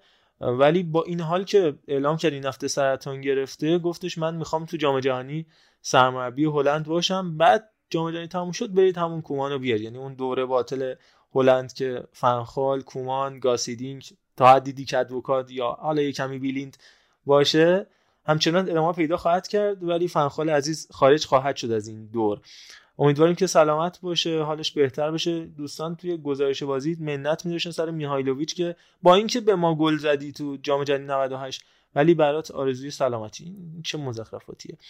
اردلان جان راجع به فنخال آره آره راجع به فنخال به نظرم این به نظر بسیار های اهمیت تو بایرنش با اینکه حالا توفیق چشگیری هم به دست نیورد اون تیمی که بس تو بایرن باعث شد تا سالها هر مربی دیگه ای هم اومد اون راه و یه جوری ادامه بده و به قول خیلیا بایرن تا همین اواخر داشت هلندی بیشتر بازی می‌کرد تا اون فوتباله حالا چه مدرن چه سنتی تر آلمان. یعنی با آوردن روبن و ریبری که وینگر محور بتونن کاتین ساید بکنن کاملا یه توتال فوتبال هلندی رو تو بایرن پیریزی کرد و تا فصل ها بعد ادامه یافت. این سبک و حتی تو پوست اندازی جدید بایرن هم سعی شد حالا با امثال گنبری و کمان و کاستا همون سبکی که فنخال آورده ادامه پیدا بکنه. کاملا می‌تونیم بایرن رو به قبل و بعد فنخال یعنی تقسیم بکنیم. من حالا در تکمیل صحبت کردن بیشتر اون اثره رو فبگواردیولا گذاشت. در تکمیل حالا اون فوتبال اون توتال فوتباله به نظر من. ولی خب راجع به خود فنخال که مورزو گفت کلا کاراکتر خودخواه هلندیا در فوتبال به شدت مشهور و معروفه. چه از نظر دوران بازی یعنی بازی گریشون بخوای بگیری چه در دوران سرمربیگریشون مثال زیاده. خود نیستروی یکی از معروف تریناست که توی منچستر یونایتد حتی خود فرگوسن هم توی کتابش بهش اشاره می‌کنه. ببخشید میون کلامت بگم که نیستروی هم قرار شده از هف... از سال آینده جایگزین روگر اشمیت بشه توی پی اس وی و بشه سرمربی آینتوون که جالب می‌تونه باشه. حالا اون character رو واسم بگم اینو.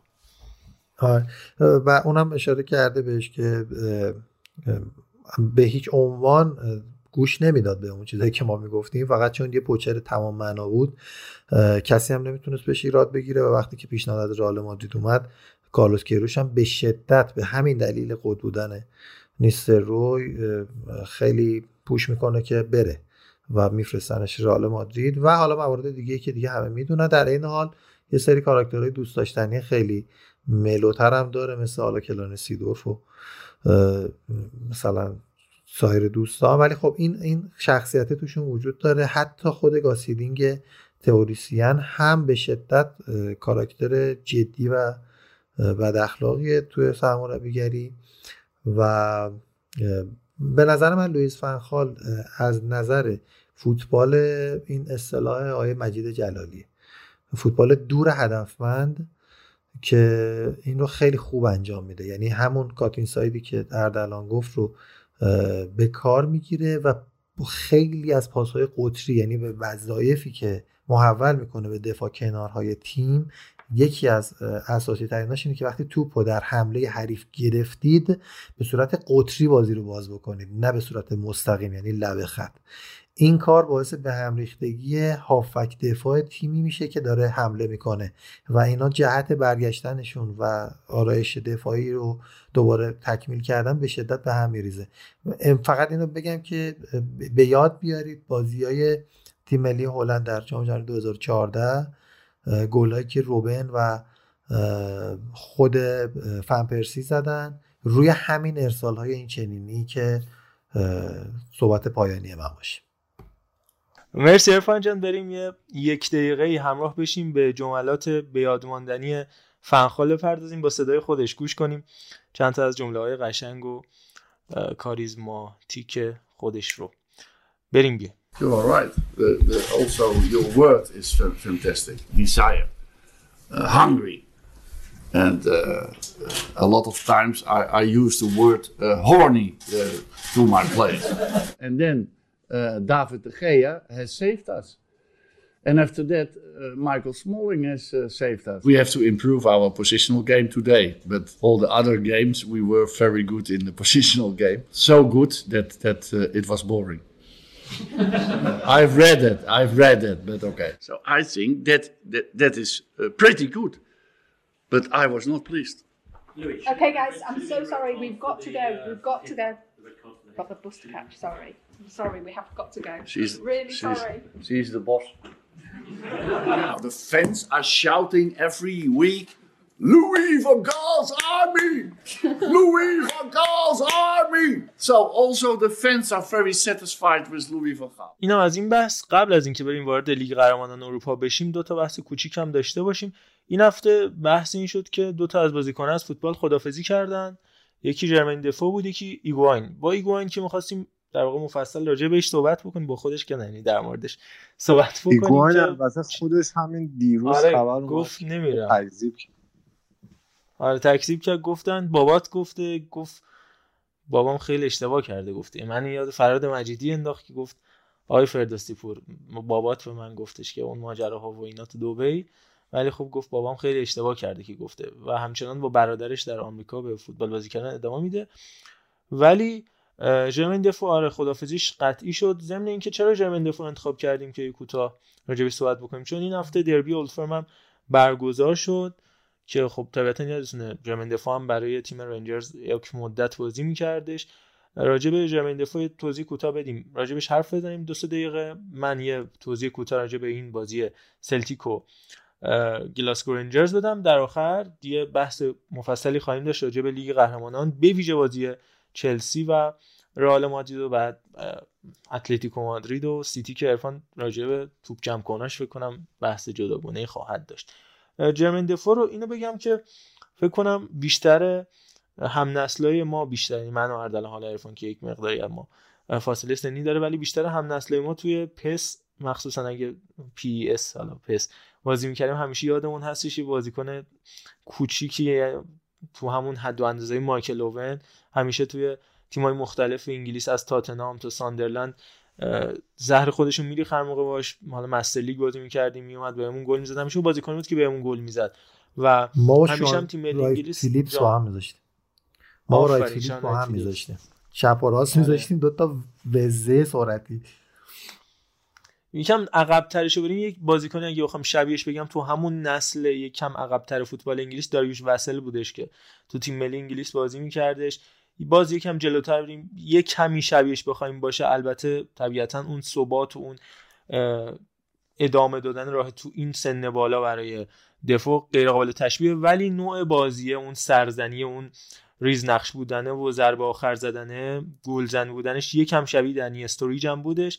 اما به حال یه character فوق العاده که داشت و اون جنگجو بودنش اون عاشق فوتبال بودنش علاقه فوق العاده به فوتبال اون تصویر خاطره انگیزی که با اون هوادار مبتلا به سرطان تیم ساندرلند همیشه به یاد همه هوادارای فوتبال میاد فکر کنم به یاد موندنی تر این فریمی باشه که از ژرمین دفو تو خاطر علاقمندان به فوتبال مونده باشه. با همه گل هایی که برای تاتنهام و تیم ملی انگلیس و ساندرلند تیمای دیگه به ثمر رسوند. اما برادلی لوری که حالا اسمش رو search کنید اون کلیپ فوق العاده ای که خود باشگاه ساندرلند برای ساختش رو ببینید یه هوادار 4 5 ساله‌ای بودش که عاشق باشگاه ساندرلند بود. به هر حال اون زمانم ژرمن دفو از بازیکن اصلی و کاپیتان تیم ساندرلند به حساب میاد همون زمانی که پیکفورد دروازه‌بان این تیم بود حتی مدت خود استاد دیوید موش سرمربی این تیم بودش و آرزوی همیشگی برادیلوری و ژمندفو جامعه عمل پوشون آوردش تو رخکن لباس ساندرلند رو تنش کرد بردش تو زمین بازی رو شروع کرد گل زد به صورت نمادی اون لحظه های بی‌نظیری بودش که حتما برید ببینید اون کلیپی که ساخته شده تو یوتیوب. اسم ژمندفو و برادیلوری رو که سرچ بکنید قطعا میاد ولی میگم از همه این لحظات بیاد موندنی برا من با فاصله چندین هزار کیلومتری از کشور انگلیس و بریتانیا اونه که تو ذهن من مونده.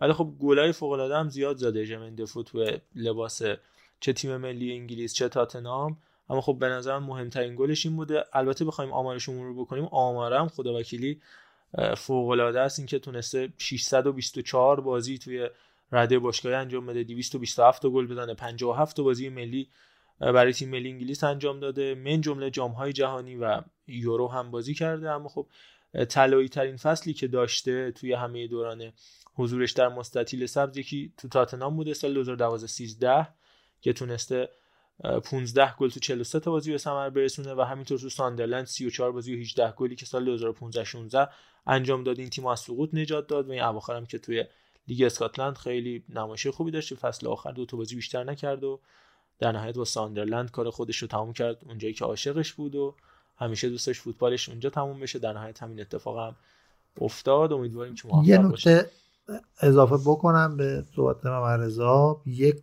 به قول علی حمیدی یک کوریر خیلی شبیه 2009 تا 2014 هم قبل ترش داشته تو تاتنهام 2004 تا 2008 یعنی 135 تا بازی 47 تا گل 2009 تا 2014 139 تا بازی 43 تا گل هم 2004 تا 2008 که داشته؟ ضمن اینکه اینم بگم چون من خیلی به این البته چیز محبوبی نیست بین ایرانیا ولی چون من خیلی علاقه مندم ویگنم بودش یعنی هستش همچنان از سال 2017 جزو افرادی بودش که خیلی مخالف بود. همچنان هست حالا من چرا فعل گذشته استفاده می‌کنم نمی‌دونم. ولی به شدت مخالف گوشتخاری بود و ضمن این تیتوتالیسم هم بهش علاقه داشت. تیتوتالیسم چیه؟ یه یه جوری گرایشیه که کاملا با مصرف نوشیدنی الکلی و ترویج اون مخالفن و به شدت میگفتش که شما به عنوان یک ورزشکار اگر که الکل نخورید و زندگی سالمی داشته باشید می‌تونید زندگی خیلی بهتر و دوران ورزشی طولانی تری داشته باشید. کلا یه می‌دونی جنبشی هم شکل داد بین فوتبالیستا که آقا بیایید به من گوش بدید به من اعتماد بکنید دوران حرفه‌ایتون طولانی تر میشه خودش هم اثبات کرد. اردلان راجع به ژرمن دفو اگر بحثی داری خاطره یا گل خاصی اگه چیزی تو یادت هست دوست داریم بشنویم. راجع به مقایسهش می‌خواستم بگم که خب یکم بدتر گفتی بیشتر تا استوریج من یاد دنینگز میفتم به این مهاجم میگم مهاجم سایه دیگه یعنی شما نمی‌تونی انتظار داشته باشی تنهایی بره تو box کار وسط در بیاره. چون مثلا سرزنی نداره فیزیک نمی‌تونه بذاره پشت دروازه نداره. باید یه مهاجم فیزیکی تر گنده مونده قول معروف کنارش باشه. و جز اولین مهاجمای این سبکی بود تو اون فوتبال فیزیکی خشن لیگ انگلیس. و واسه من شخص دور از شعار تصویرش لیگ MLS هم چند سال پیش بود سر درگیری که سر ضربه ایستگاهی داشت اون خیلی بامزه بود و فکر کنم خیلی هم کلیپش رو دیدن دیگه که با یه بازیکنی هم تیمی خودش سر کاشته داره بحث می‌کنه می‌خواد خودش بزنه و با هزار تا اون بازیکن استقلال کی بود که عراقی بود و با مشابه جعفری بله کرار جاسم تور. ضربه ایستگاهی رو می‌ذاره هم تیمیش بزنه و همون هم تیمیش بوم می‌زنه تو دروازه و لبخندش خیلی واسه من جالب بود. یعنی تا چند لحظه قبل واقعا در معرض درگیری بودن ولی اون لبخندش میگم تو یاد من همیشه هست. بیشتر اون کلیپی که روش ساخته شد چکشی زد و اینا اون بیشتر خیلی از اون صدا گذاری خیلی باحال و بامزه بود که نشسته بود روش. همونو میگی دیگه با اون بازیکنم توضیح بدم. یه کاشته یه گیلبرتو اسم اون بازیکنی که داره با دفاع دعوا می‌کنه گیلبرتو اولیویرا سوز جونیوره. دو تایی وایسادن پشت ضربه ایستگاهی هی دفاع میگه بده من بزنم بده من بزنم. دعواشون میشه. خلاصه این عزیز می‌زنه و گل هم می‌زنه و دفاع که آماده کرده بود بیاد بزنتش میره و شادی می‌کنه بوسش می‌کنه خلاصه حل و فصل میشه. حالا سرنوشته هم جالبه. بعد اون یه فصل کلا تو تورنتو بود همون 2014 15 بعد از اون میره حالا شیکاگو فایر ساو پائولو اینا. الان تو الوصل داره بازی می‌کنه توی لیگ امارات و آخرین بازی که انجام داده بود جلوی مهدی قایدی و احمد نوراللهی بود. این دست سرنوشته همچنان در ادامه عجیبه برام خیلی کلیپ رو دیدین؟ چه تو کدوم میگی؟ اونی که صدا گذاشتن میگه من می‌خوام بزنم میگه من می‌خوام چک کشی بزنم. بعد ویدیو می‌زنه سجاف دروازه گیل اصلا فکر کنم اردلان داره اونو میگه. خیلی باحاله. بعد صدا گذاشته روش چکشی می‌زنه اون می‌زنه سجاف دروازه میگه. گل شد واقعا مثل اینکه بعد میره سراغش و بوسش می‌کنه. خیلی چیز باحالیه. اونو ببین حتما از کلیپ فرزاد حسنی سردار رادان تو این مایه هست اون, اون آقا اون دیگه نه. اون رو دستش نیست. خیلی خب بحث یکی مونده آخرمون راجع به دربی اولترا یه سری توضیحاتی بدم و بریم سراغ چلسی و رئال مادرید. دربی که برگزار شد توی هفته اخیر و سلتیک تونستش دو یک رنجرز رو شکست بده در شرایطی که دقیقه دو ارون رمزی گل فوق العاده زد به تیم سلتیک و جوهارت هم نتونست توپو بگیره و دروازه رو باز کرد. اما توی نزدیک 93 4 دقیقه بعدیش که در مجموع بشه 96 دقیقه اولا جوهارت فوق العاده بازی کرد. یعنی من کاملا منو یاد اون جوهارت فوق العاده زمان مانچینی توی منچستر سیتی انداخت. دو سه تا شوت استثنایی گرفتش. مخصوصا لحظات آخر بازی دقیقه 80 به بعد. و گل دوم سلتیک هم کامرون کارتر ویکرز زد که علاقمندان به فوتبال انگلیس یادشونه دیگه. جزء مدافعین جوان تاتنام بودش که حالا هنوزم قرضی تو سلتیک بازی می‌کنه اما احتمالا جلوی تیم ملی خودمون هم بازی بکنه. تو جام جهانی چون آمریکایی هم هستش جزء مدافعین خوبه. فوتبال آمریکا به حساب میاد با جاناتان بروکس. کاملا هم شبیه همن قد بلند حالا بروکس که توی ولفسبورگ بازی می‌کنه قد بلند کچل سرزن. رنگ پوستاشون هم شبیه همه یه مقداری قهوه‌ای روشن. خیلی مدافع خوبی اومد و گل زد و در نهایت اینو می‌خواستم بگم که سلتیک و رنجرز که حالا سلتیک قهرمان شدهش ولی هر دوشون رنجرز که فصل پیش بدون باخت قهرمانی رو به دست آورد یه اتفاق مشابهی براشون افتاد. می‌دونید چون فوتبال اسکاتلند همونجور که خودتون می‌دونید برخلاف فوتبال ولز نمیاد تجمیع بشه تو لیگ برتر. ولی اصولا بازیکنها یا مربیایی که از بورس میفتن یا می‌خوان وارد بورس فوتبال انگلیس بشن دوباره میان از طریق این لیگی مثل لیگ پریمیرشیپ اسکاتلند دوباره خودشون رو معرفی می‌کنن یا بازسازی می‌کنن دوران ورزشیشون رو. همین اتفاق هم برای این دوتا تیم افتاد. یه جوری قربانی شدن. تا حدی توسط مربیاشون. که حالا برندن راجرز این کارو با سلتیک کرد و استیون جارد با رنجرز که هر دوی هواداره این دوتا تیم بسیار شاکیان از دست این دوتا مربی که وسط فصل ولشون کردن رفتن.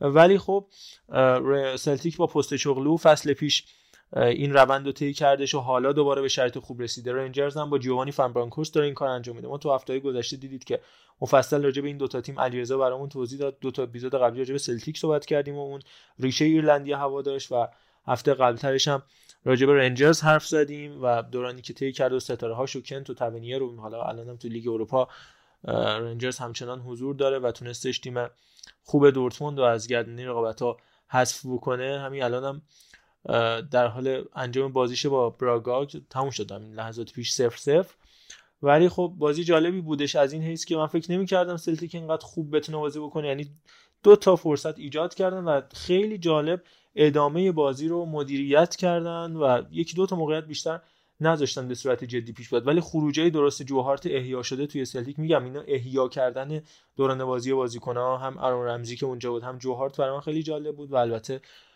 راجب میگم رنجرز چون زیاد صحبت کردیم ستاره هاش کمتر من صحبت می‌کنم اما سلتیکی که برنده این بازی بود با سرمربی که قبلا ما تو قالب تیم ملی استرالیا دیده بودیمش. خود کارتر ویکرز که راجبش گفتیم حتی تو خط حملهشون بازیکنهای خوبی داشتن مثل جیمز فارست مثل آلبیان آیتی یا ژوتای پرتغالی خیلی بازیکنهای چشمگیری بودن. اونجا دوتا ژاپنی هم دارن دیگه در ادامه اینکه بازیکن ژاپنی کجان و بازیکن ایرانی کجا که امروز 13 دقیقه علیرضا جهان بخش بازی کرد مایدا و فوروهاشی ژاپنی بودن توی تیم سلتیک. خیلی خب این بحثم ببندیم.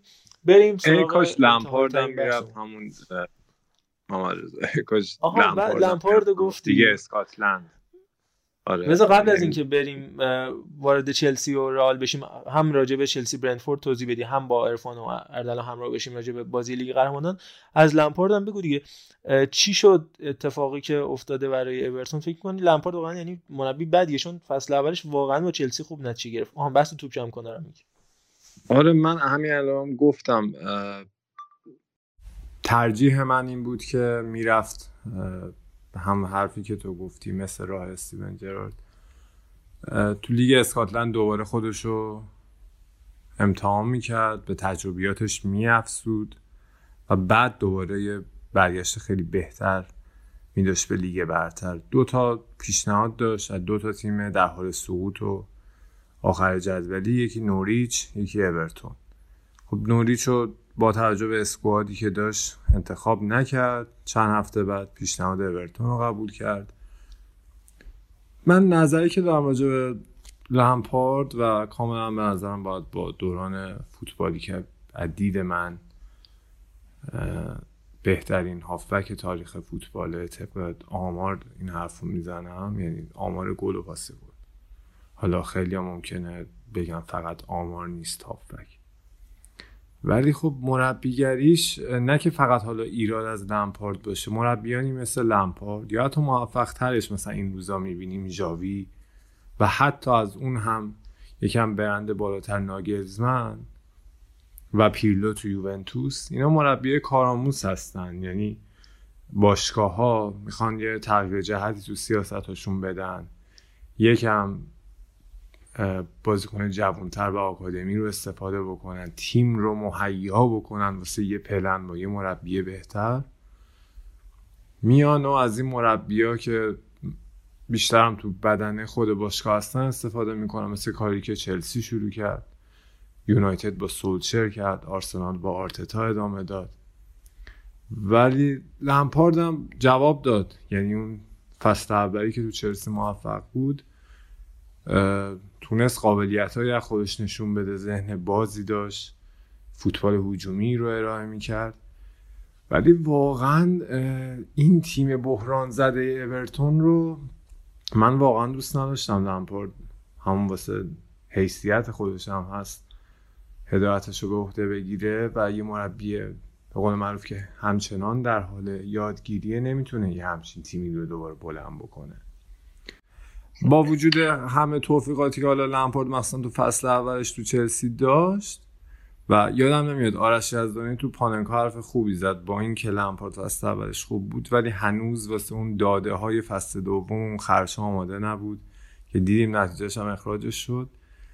ولی این لمپارد که داره همچنان یاد می‌گیره با وجود خوشفکریش با وجود باهوشیش و همه حرفایی که راجع به آیکیوش می‌زنن آماده نبود. اون شرایط بحرانی اورتون رو بتونه هندل بکنه و این تیم نجات بده به نظر من. و میگم حالا دو تا گزینه داشتم مسئولین اورتون دیگه که یه مربی خیلی با تجربه تر مثل میگم جوابم داده چند بار بریچو میاری و معمولا از سعود نجات پیدا می‌کنه میاد اتفاقا اون با دفاعی تر بازی کردن با لو بلاک کردن دفاع رو اینجور مربی های سنتی تر اول نجات میدن یه شوکی هم به تیم وارد میشه سعی می‌کنن اول دفاع رو تقویت کنن بعدم حالا برن خورده خورده امتیاز بگیرن تیم رو نجات بدن. ولی لمپارد همون مدل کارآموزی که داره همون کله شق بازی همون ایدارگرایی که داره الان اومد تو تیم بحرانی اورتون. از لحاظ دفاعی پیاده کرد و هی فرت و فرت داره گل می‌خوره و بیشتر از قبلا به سقوط. نزدیکن. یعنی یه چیز بسیار نگران کننده است واسه آینده این مربی. و میگم انتخاب خوبی نبود. هم از جانب لمپارد هم از جانب مسئولین اورتون. ببین یه اتفاق جالبی که افتاد راجع به همین مسئله. یکی دیگه از کسایی که نامزد سرمربیگری اورتون بود و ما خودمونم تو اپیزود قبلی صحبت کردیم قبول نکرد. و این رونی بود که خب خودش هم بازیکن سابق اورتون بود و محصول آکادمی اورتون بود.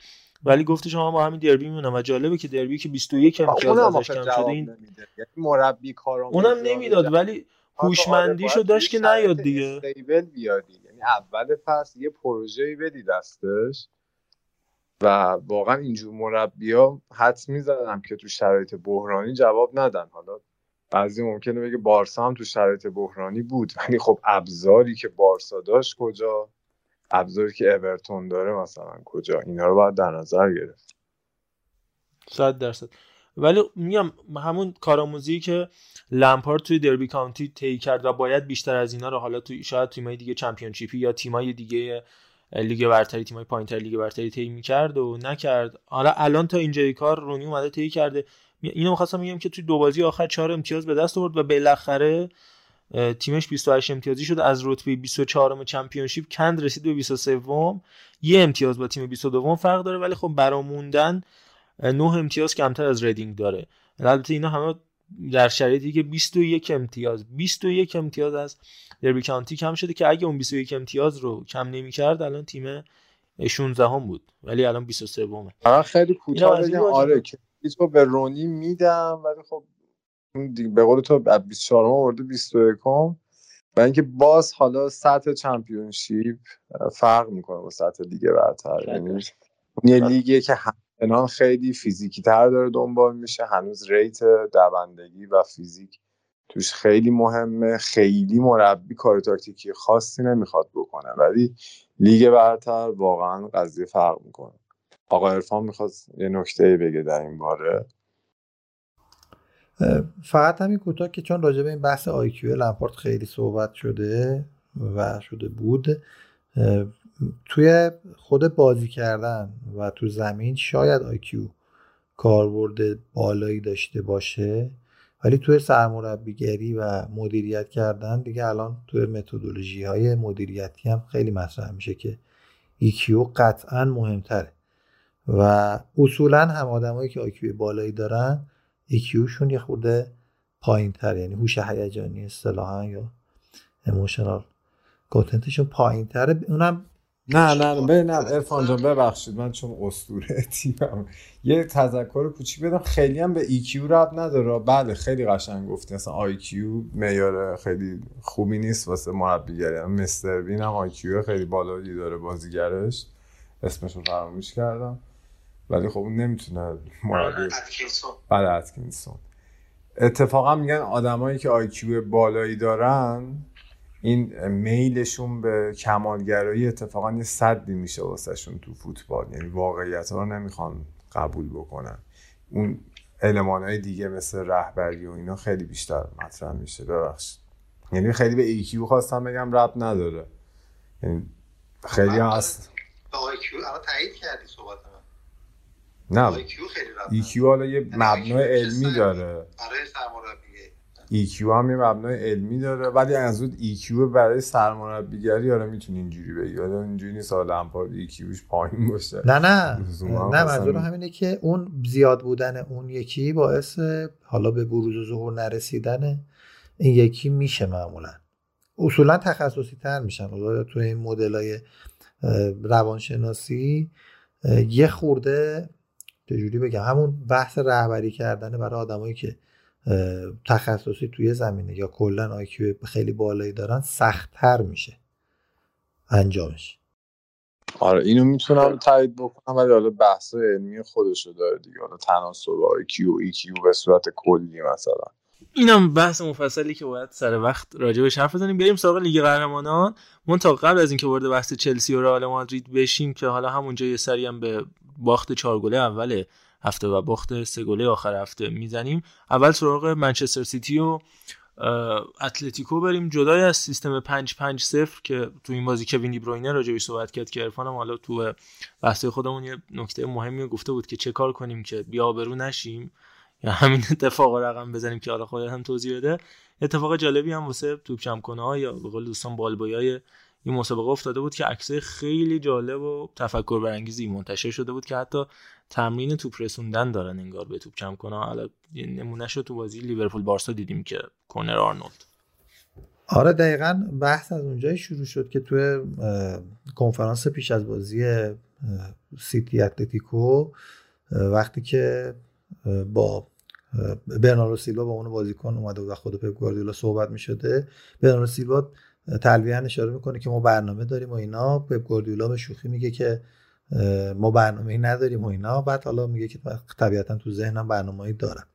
اما همه تا قبل از بازی خب تو ذهنشون بود که چه تاکتیکی رو می‌خواد پیاده بکنه پپ گواردیولا و سوالات خبرنگارام رو همین حوزه بود که در مقابل وقت تلف کردن یا سبک بازی اه، passive به شدت passive اتلتیکو مادرید که احتمالا اتخاذ خواهد کرد. چه چه دستورالعملی رو داری؟ اونم خب صحبت فنی می‌کنه و میگه بالاخره کار خودمون رو می‌کنیم. حتی یکی از خبرنگاران میگه در مورد بازی زشت که دیگو سیمونه به کار می‌گیره و بر نمیتابه اصطلاحا پپ گواردیولا و میگه بازی زشت ما نداریم. مثلا نمیفهم تو فوتبال یعنی چی؟ همچین دیالوگی و ما هم این کار رو می‌کنیم. وقتی یکیش دو هیچ تو اولترافورد جلو بودیم. چهار پنج دقیقه بچه ها دم نقطه کرنل توپو نگه میداشتن و این اگر شما میگید بازی زشت این بازی زشت رو ما هم انجام میدیم. یعنی در کل همیشه تفره میره. از اینکه بخواد تخریب بکنه تیم حریف رو برعکس لیگ ایران که هیچ بوی از فوتبال مالکانه نبردیم. اصلا ابزارش نداریم. نه چمنمون این اجازه رو میده نه توپمون این اجازه رو میده نه بازیکنانمون. ولی خیلی هم طلبکاریم که تیم حریف چپیده بود تو دفاع و نداشت ما بازی کنیم و نمی‌دونم بازی رو خراب کرد. ولی به شدت پپ گواردیولا از این قضیه تفره میره و هیچ وقت زبان به تخریب رقیب باز نمی‌کنه. از اینا که بگذریم ولی اه، کرد. یعنی اون اشاره که کرد ما قبل تاریخ میان با این سیستم بازی می‌کنن جالب بود واسه من. یعنی اصطلاح فشاری شدن و من جایز هست اینجا به کار ببرم. یعنی کلوب دیده بودم که از این سبک ناراحت شده.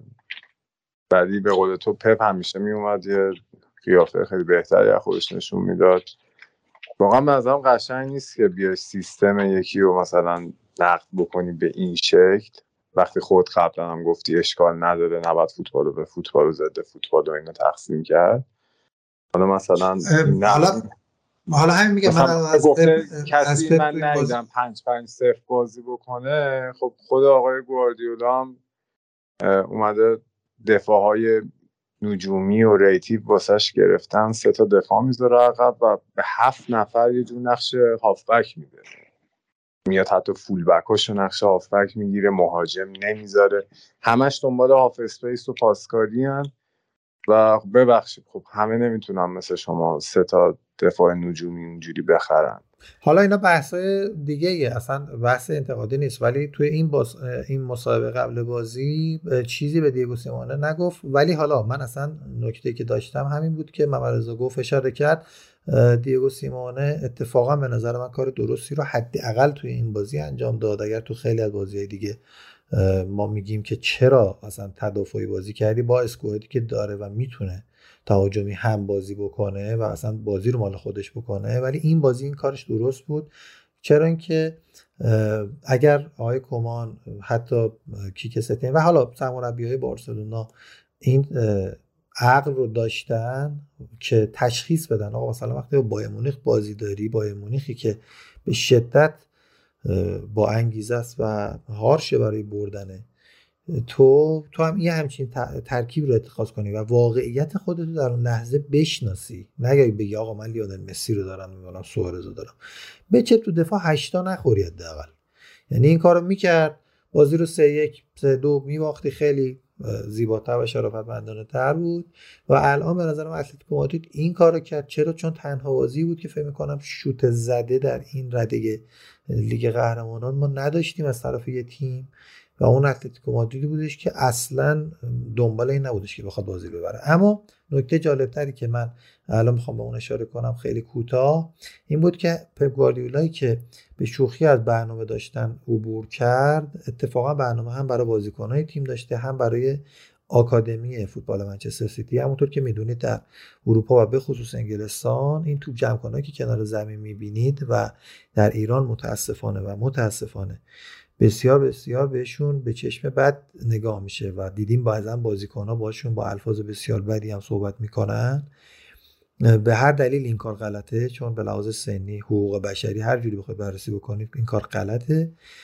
اونها بازیکنان آکادمی همون باشگاه هستن. و بعضا دیدیم که چه می‌دونم هریکین و خیلی از کسای دیگه تصاویرشون در زمان توپ جمع بوده و الان شدن بازیکنان اسطوره.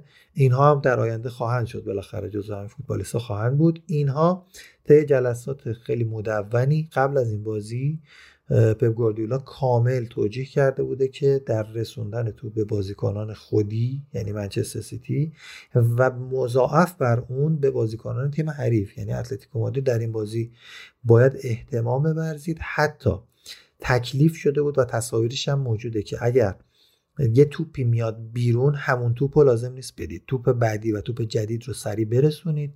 به اون نقطه ای که بازیکن باید بیاد توپ رو بندازه چون شاید بازیکن با تاخیر بیاد برای انداختن توپ توپ اونجا باید آماده باشه. ببرید توپ رو بهش تقدیم کنید. خیلی معدبانه و تصاویر بسیار جالبی از این بازی هستش که نشون میده که چقدر تاکتیکی این کار رو انجام دادن این توپ جمع کنها و به گفته خیلی هاشون میگن ما بیشترین استرس رو توی این بازی داشتیم که بتونیم این تدابیری که سرمربی تیم گفته رو درست انجام بدیم و خیلی هم اتفاقا خودشون رو از نظر روحی و شخصیتی بالا دیده بودن که توی این پیروزی و توی موفقیت باشگاه نقش خواهند داشت. ببینید این خیلی مسئله مهمیه خدا وکیلی. این اصلا این شخصیت رو تو بدی این اعتماد به نفس رو تو به تو جمع کن به سری بچه های آکادمی تیم بدی که اینها اینجوری خودشون رو از سطحی که اصلا بالاتر ببینن. یه نمونهش رو داشتیم که به صورت خودجوش بازی تیم تاتنهام مورینیو این کارو کرده بوده که توپ جمع کنه و مورینیو رفت ازش تقدیر کرد. ولی این که پپ گواردیولا از قبل اومده و پیش بینی کرده بازی تأخیری رو برای این بازی خواهد داشت اومده به تمام توپ جمع کنه و تیم آکادمی گفته که همگی باید کمک بکنید که توپا سری برسه. این خیلی نکته جالبی بود و دیدیم که اثرش رو هم گذاشت.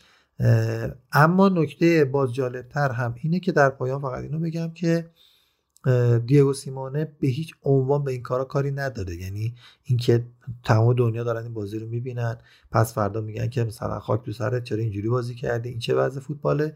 اون کار تیم خودش رو انجام میده وظیفه ای که داره برای تیم خودش رو پیاده می‌کنه.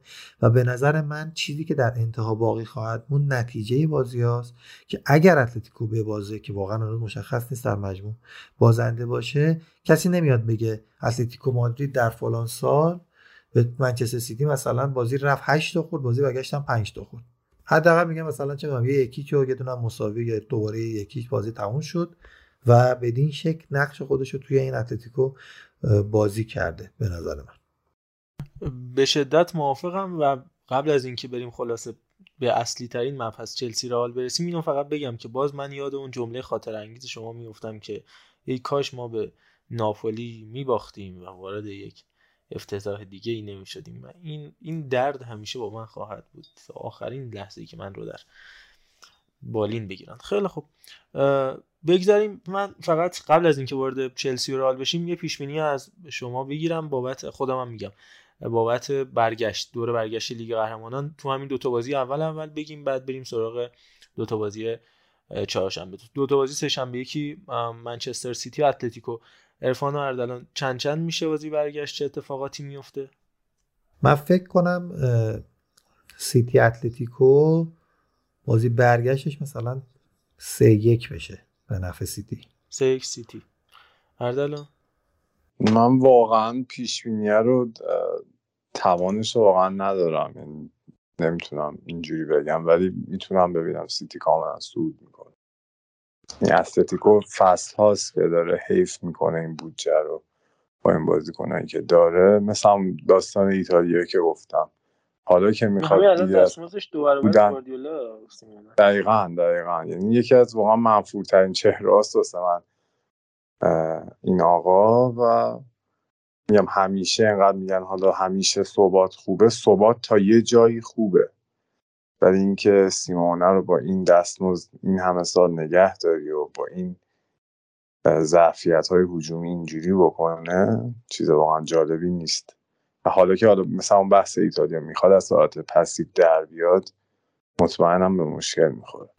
لیورپول و بنفیکا که این مشخصه دیگه فکر کنم. حالا من خودم بگم. خودت نمیگی؟ آره آره خودم میگم. سیتی و اتلتیکو من فکر می‌کنم که سه دو یا سه یک آره همون من سیتی می‌بره و راجب لیورپول بنفیکا هم فکر می‌کنم یکی هیچ یا یکی یک خواهد شد. یکی لیورپول یا یکی یک؟ در نهایت صعود راحت لیورپول. حالا می‌رسیم به شب دوم. شب دوم با تمرکز بر رئال و چلسی دیگه. حالا ویارال و بایرن رو فکر می‌کنم دوره برگشت بشه راحتتر صحبت کرد. ولی من این پیش بینی بکنم که دوباره دوره برگشت هم اتفاقی که برای سالزبورگ افتاد و پورتو و دیگر تیمایی که بازی رفت میان رئال میان بایرن رو می‌برن یه 5 6 تایی در انتظار ویارال خواهد بود. با تکیه بر این مسئله که چون خودم پیگیر لالیگا هم بشه داد ارفانم حالا همینطور هر تا حدی می‌دونم ویارال رو می‌شناسم و اصلا جدا از این ماجرا همون اتفاق میفته منتها بحث اصلی دوره بعدی که بایرن با لیورپول دیگه اون موقع دیگه وادادن تو خونه حریف اینجوری در نهایت نخواهد شد. بریم سراغ چلسی و رئال مادرید. اردلان خودت از شرایط رئال و چلسی. بگو مخصوصا چلسی که ابتدای هفته اونجوری با برنتفورد شروع کرد. می‌دونی بحث هوادارای حالا بارسلونا یعنی چیزی که خود من خوندم زیاد این بودش که آقا این چلسی که چهار تا برنتفورد بهش زده دیگه چیزی ازش نمونده و کار بزرگی رئال نکرده. از اونورم هواداری رئال میگن بنزما خیلی کار بزرگی کرده هتریک کرده به هر حال و می‌تونه لایق توپ طلا باشه و مسائل دیگه که شنیدی. آقا من یه نکته باید ورود کنم. فکر کنم شما پیش لیورپول هم نگفتی. اصلا بقیه بازیارم نگفتیم. آره اینا رو خواستم بگم اونو تکمیل کنیم و در مورد این صحبت آخرت هم هواداری رئال میگن بنزما ترکونده نیست. من رضا قبول کن بنزما واقعا ترکونده. حالا فقط هوادار رئال اما اینکه اما اینکه شایسته توپ تلاس و اینا رو حالا منم شاید موافق نباشم ولی خب بنزما خیلی ترکونده. پیش بینی ها رو من راجع به لیورپول و بنفیکا فکر کنم برگشت دو یک بشه به نفع لیورپول. ارزم به خدمتتون که بایرن و ویارال دقیقا بود موافقم. حالا 5 6 تا نمیشه فکر کنم 3 هیچ. مثلا یا 4 هیچ 3 هیچ مثلا میشه احتمالاً. اونای مری بیشتر از ایناشو چهار هیچ ها رو نتونسته نگه داره. حالا یکیش که بعید می‌دونم بتونه نگه داره. خوردیم. فرانکفورت در, در مورد چلسی و رئال هم بازی برگشت هم دو یک یا یک یک به نفع رئال. یک یک به نفع رئالش یعنی در مجموع به نفع رئال میشه. من در نهایت راجع به این مسئله بنزما رئال اینا تای بحث توضیح میدم. بذار اول الان مسائل چلسی رو بگه به صورت کلی. حالا البته حواسمون به بحث زمانم باشه. حالا تا همین الان فکر کنم یک ساعت و پنجاه دقیقه ضبط کردیم. یه رو 20 دقیقه وقت داریم که راجع به این بازی اختصاصا صحبت بکنیم. آیا چلسی ببخشید این کلمه رو میگم. جنازه ازش باقی مونده رئال بهش لگت زده یا اینکه کار بزرگی انجام شد؟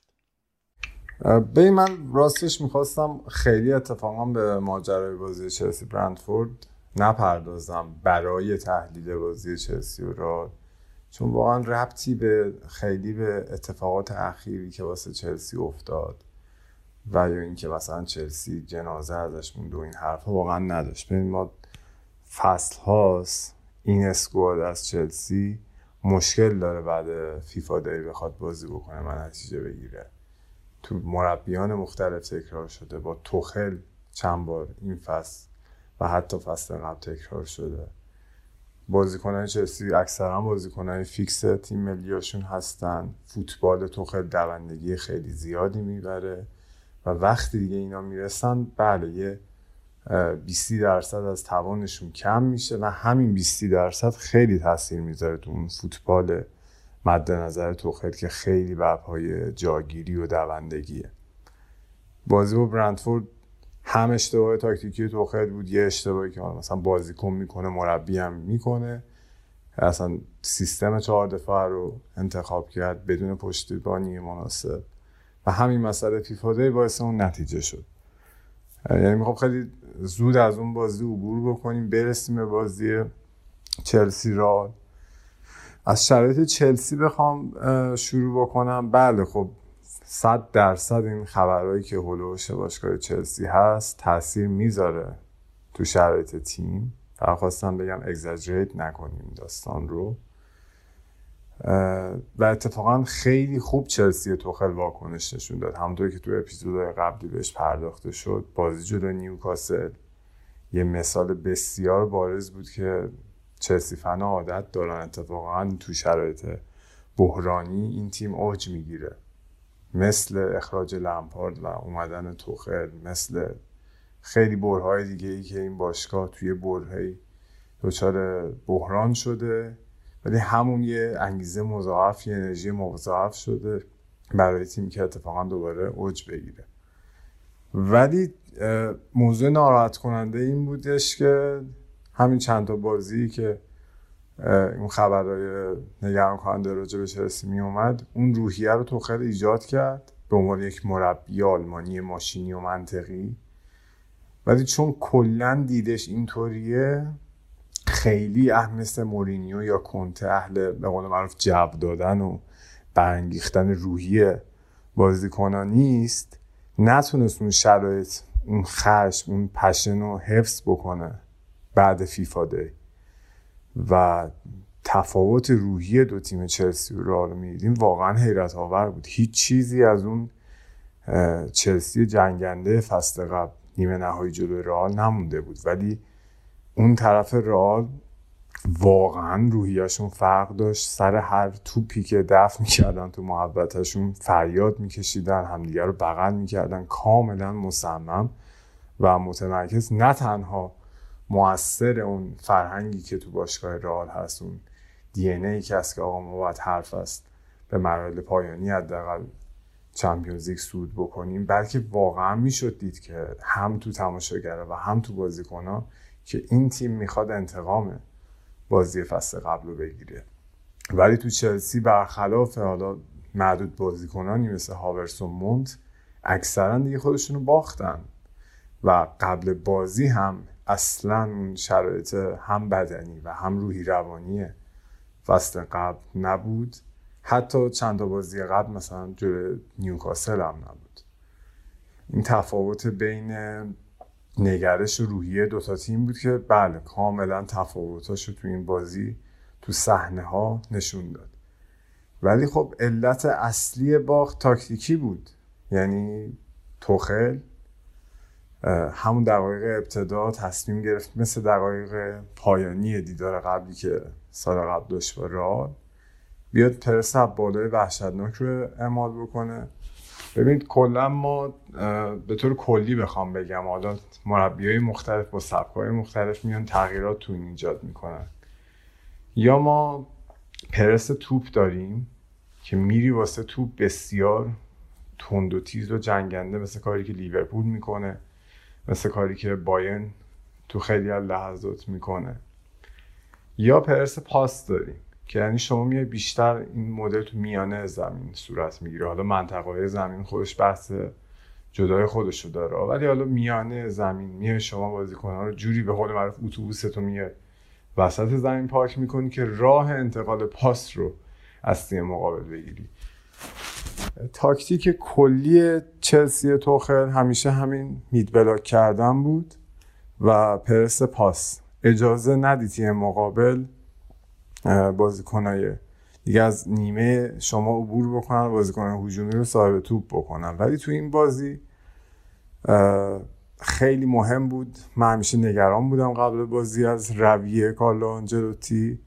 حدس می‌زد این ممکنه مثل بازی با پاریس عقب بکشه و بخواد پسیو بازی بکنه و میل به ضد حمله داشته باشه. و اتفاقا برخلاف بازی با پاریس کاملا این بار این شگردش گرفت. چلسی اومد از بالا پرس بکنه نتونست این کار خوب انجام بده و بارها وینیسیوس یک به یک شد با کریستیانسن و هم به تیر زد هم پاس گل داد به بنزما.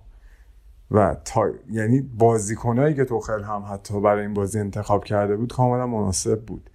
ولی رویش خیلی واسه من به عنوان هوادار چلسی تعجب آور بود که چرا فکر کردی می‌تونی با این بازیکنهای خسته با این بازیکنهایی که نواز روحی دیگه برانگیخته نیستن بیای رئال پرس از بالا بکنی و همه اول کار کار رو تمام بکنی. گل اول خوردیم باز آقای توخل پن نگرفت و حالا باز اومد گل هاورس تو آخرین دقایق نیمه اول یه امیدی می‌رفت برای بازگشت ولی اون اشتباه مندی دیگه یه آب سردی بود بر پیکر چلسی دیگه.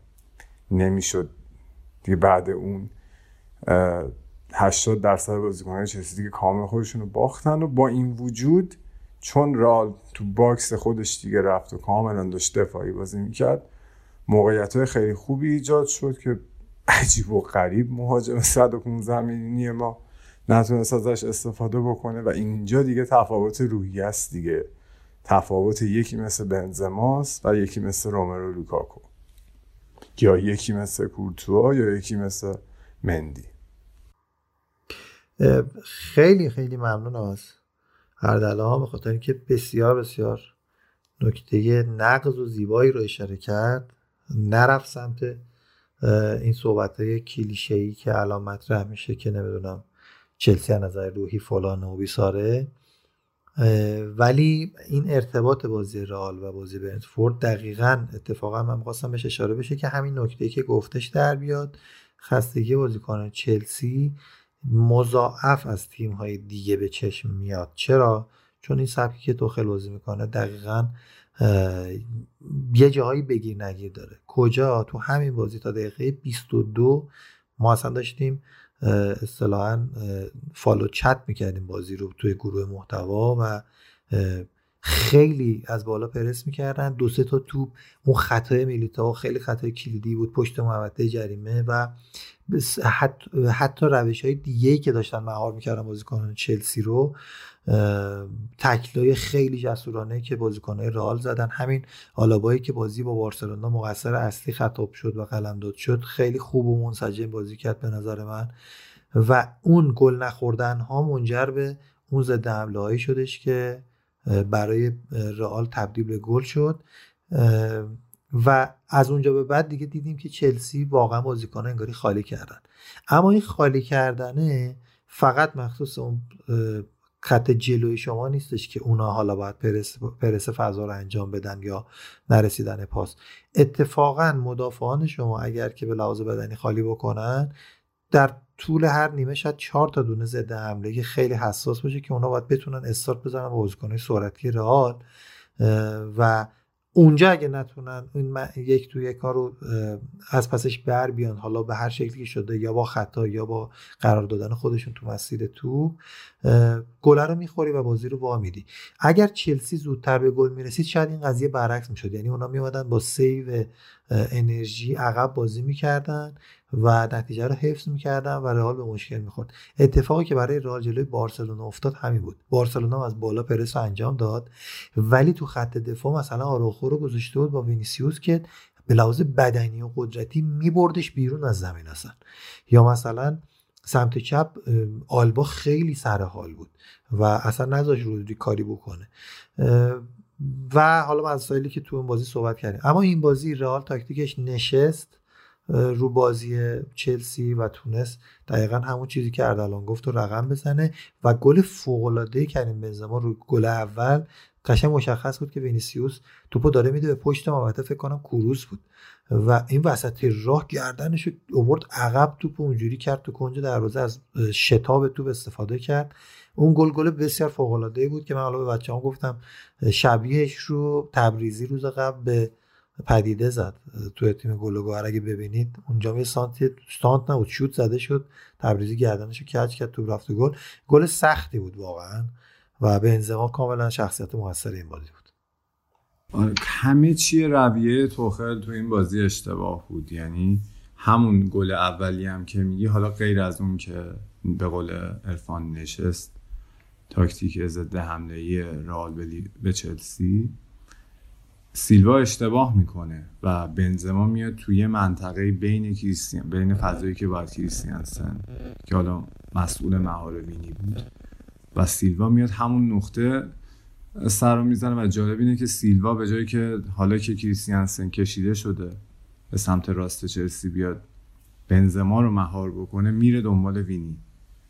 حالا این علتش چیه مهاجم مدافعی به تجربه و کیفیت سیلوا اشتباه می‌کنه. اینه که شما تیم رو آوردی بالا بدون اینکه اون پرسب بالا رو به خوبی انجام بده. یعنی صد درصد توخل فکر نمی‌کرد اونا می‌تونن پرسب بالا رو بشکنن و پاس توی عمق بدن که حالا بخواد وینیسیوس یک به یک بشه با کریستیانسن. فکر می‌کرد می‌تونه رئال و مهار بکنه. ولی این کار رو به خوبی انجام نداد و سیلوا اومده بود جلو. کلا عجیب و غریب بود. واسه من چلسی فن که تو چرا باید به وینیسیوس فضا بدی؟ چرا باید سیلوا انقدر بالا بازی بکنه که حالا که داره پنیکوار برمیگرده عقب چون تو شرایط استرسه و خیلی هم دویده بیاد این اشتباه رو بکنه و بنزما خالی بشه تو اون منطقه بیاد ضربه سر هم بزنه. یعنی همه چیه. این روی کرده توخل واسه من عجیب بود. چون توخلی که من میشناختم مخصوصا تو رقابت های حذفی فوق العاده محتاط بود. حالا اینکه چرا تو خواست به این شکل پرس بکنه هنوز واسه من عجیبه. فکرم نکنم به مسائل شخصی و طلاق و اینا اصلا لزوما رب داشته باشه. مربی تو این سطح اصلا ازش انتظار نمیره که یه پرسه بلند مدتی مثل طلاق بخواد اینجوری تو یه هفته باعث اشتباهاش بشه. من فقط یه نکته راجع به این بحث آخر سیلوا بگم. به لحاظ حالا فنی فوتبالی بلا تشبیه شبیه بازی رال بارسایی که بارسا دو یک یا دو هیچ باخت که کروس دستش آورد بالا چرا قوه انداخت به وینیسیوس گفت برو تو هم پاس تو در رو داد و وینیسیوس از دو هیچ و زاویه بسته اومد توپو کرد تو گل. اونجا گیری که من به پیکه دادم و گفتم اشتباه کرد تو دفاع میگن نزدیک به توپ باید بره روی بازیکن صاحب توپ یعنی باید بره رو توپ. به هیچ عنوان ما یارگیری نداریم وقتی که نزدیک به توپ هستی. توپ همیشه اولویته. و بعدش میشه فضاگیری اینا. سیلوا کشیده شد به سمت وینیسیوسی که هم می‌تونست بزنه به تو هم می‌تونست خب همین cutback بده یا حالا این مدل پاسی که دادش چون با پای چپ داد میگم خیلی کنترل نشده بود خیلی محکم بود. نمیشه باز تو برگشت همونجوری گفتم روز حمله ها بگیم که حالا مثلا تصمیم اشتباهی رو مدافع گرفت یا نه. دو دل میشه قاعدتا بین اینکه برم جلوش بود کریستیانسن به حال جلوی وینیسیوس بود. جامون دیگه یه جورایی از پشتش داشت دور می‌زد. یعنی رد شده بود این توپ وقتی تو در اومد دیگه با اون سرعت نمی‌دونم حالا شاید هم همینی که میگی مثلا. باید پس اون نفر بره روی توپ نظر توپ ارسال کنه و اون یکی بیاد جایگزین بشه. ولی بالاخره این اتفاقای اشتباه نیفته که گل اصلا شکل نمی‌گیره. خیلی همه اتفاقات سریع افتاد. ولی میگم همش به خاطر همین داستانی بود که رئال تونست مقاومت کنه 20 25 دقیقه و با این هر بتونه ضربه خودش رو بزنه و از نظر روحی بشه چهره برتر زمین. اگر بازی مساوی پیش می‌رفت باز شاید یه اتفاق دیگه میافتاد. ولی این گله خیلی کمک کرد که رئالی که ما میگیم شخصیت لیگ قهرمانان داره توی چنین بازی عقب نشینه بیاد با فاصله 5 دقیقه گل دومش هم بزنه و ابتکار از دست چلسی و توخل خارج بشه. دمتون گرم. خیلی ممنونم ازتون. من دو تا نکته تکمیلی راجع به خود چلسی و جریان بازی بگم. رئالم دو تا نکته راجعش بگم. و بعدم اردلان نکات تکمیلی رو میگه و کار تموم میشه. ضمن که بگم از طرف رئال هم باز ما قرار بودش که نماینده داشته باشیم ولی باور کنید که من خودم به شخص و همینطور چه عرفان چه اردلان بی‌طرفانه داریم نگاه می‌کنیم. ولی جدا از اینکه حالا اردن طرف چلسی یا من بارسایی باشم داریم بی‌طرفانه نگاه می‌کنیم و می‌خوایم نقد فنی داشته باشیم. آره یه نکته گفتید به همین بیت که رسانه نمی‌تونه بی‌طرف باشه می‌خواستم بگم این حرفایی هم حرفای جدیدیه و من نمیپسندم. یعنی من خودم واقعا دوستم کارشناس ما که اصلا حداقل من که خودم در قامت کارشناس و اینا نمی‌دونم ولی صرفا دوست دارم کارشناسی تو هر بحثی میشنوم همچنان اون بیطرفیه باشه. آره یکم داره این رسانه های جدید میره سمت اینکه واقعا رو بیطرف نیستن. حالا چه تو ورزش چه تو سیاست. ولی خیلی خوبه که واقعا همه سعی بکنن که این بیطرفیه که یه استاندارد قدیمی ولی اولد بات گولد آقا اولد بات گولده اون استاندارد اولد بات گلدو به نظرم باید دوباره احیا بشه تو خیلی از رسانه اینو بگم اولا که مهمترین نکته جلو رئال وقتی داره بازی می‌کنه تو لالیگا هم این اتفاق افتاد این هفته بازی با سلتا حالا جدا از اینکه سه تا پنالتی برای رئال گرفته شد واقعا همین رئال آنچلوتی چه توی اون نسخه سال 2013 14 چه توی این نسخه و حتی همون چلسی آنچلوتی هم که حالا شاید خودت بهتر خاطرت باشه پاریس سن ژرمنش همینطور تو هم بازی معروف بارسلونا پاریس سن ژرمنی که انجام میشه. یه مومنتومی وقتی می‌گیره شما باید حواست باشه. حالا گل اولی که خوردی به شدت شما به این بازی مهم رئال باید نگاه بکنید. توی یه برهه 5 دقیقه 10 دقیقه فشار زیادی میارن شما بتونید مقاومت بکنی خیلی کار بزرگی کرده تو همین ال کلاسیکویی هم که پشت سر گذاشتیم بعد از یه رو 20 دقیقه اول که بارسا مسلط بود و پرس شدیدی رو داشت انجام می‌داد توی یه رو 20 دقیقه بعدش تا قبل از گل اول بارسلونا که به ثمر برسه رئال تونستش مسلط بشه که حتی اون تک به تک و وینی به دست آورد. دقیقا با همون الگویی که همون تک به تک رو جلوی چلسی به دست آورد. اونجا حالا نمی‌دونم مار زدش یا چی خورد. زمین اینجا توپو زد به تیر دروازه. هنوزم البته ضربات آخرش در مقابل ضربات آخر بنزما اگر بگیم خیلی کار داره و مثل حالا لوکاکوی که تو صحبت کردی راجع به قیمتی که براش هزینه شده و اینا ضربات آخرش میام کار داره. ولی به هر حال این momentum رو باید جلوشو بگیرید. ولی اگر نتونستید جلوشو بگیرید اینکه شما گل خوردید باید حواستون باشه. چون به شدت گلای رئال مادرید توی برهه‌های مختلف بازی با مایورکا رو نگاه کنید بازی با آلاوز نگاه بکنید تو همین بازی آخری. نزدیک به همه. حواستون نباشه ضربه رو می‌خورید. همین اتفاق بازی با پاریس سن هم افتاد. در مورد کریم بنزما بگم و reaction مدافعین چلسی. و بنزما بازیکنی ببین کلمه کهنه سرباز که حالا میان در موردش استفاده میشه واقعا کارش بلد بازیکنی بودش که حالا من چون رفتم تو خود فروما و کامنت های هواداری رئال خوندم ما تا همین دو سال پیش خب بازیکنی بود که خیلی بهش انتقاد می‌شد این اصلا جاش تو رئال نیست فلان به کاش ایگواینو نمیفروختیم. جدا از این واقعا تو این دو سال اگر نگیم بهترین مهاجم جهان بوده جزو top مهاجمای برتر جهان بوده و لحاظ آماری هم خب 36 بازی فکر می‌کنم 37 گل 14 پاس گل آمارش بی‌نظیر بوده. پس می‌دونید که این بازیکن بازیکن خطرناکیه.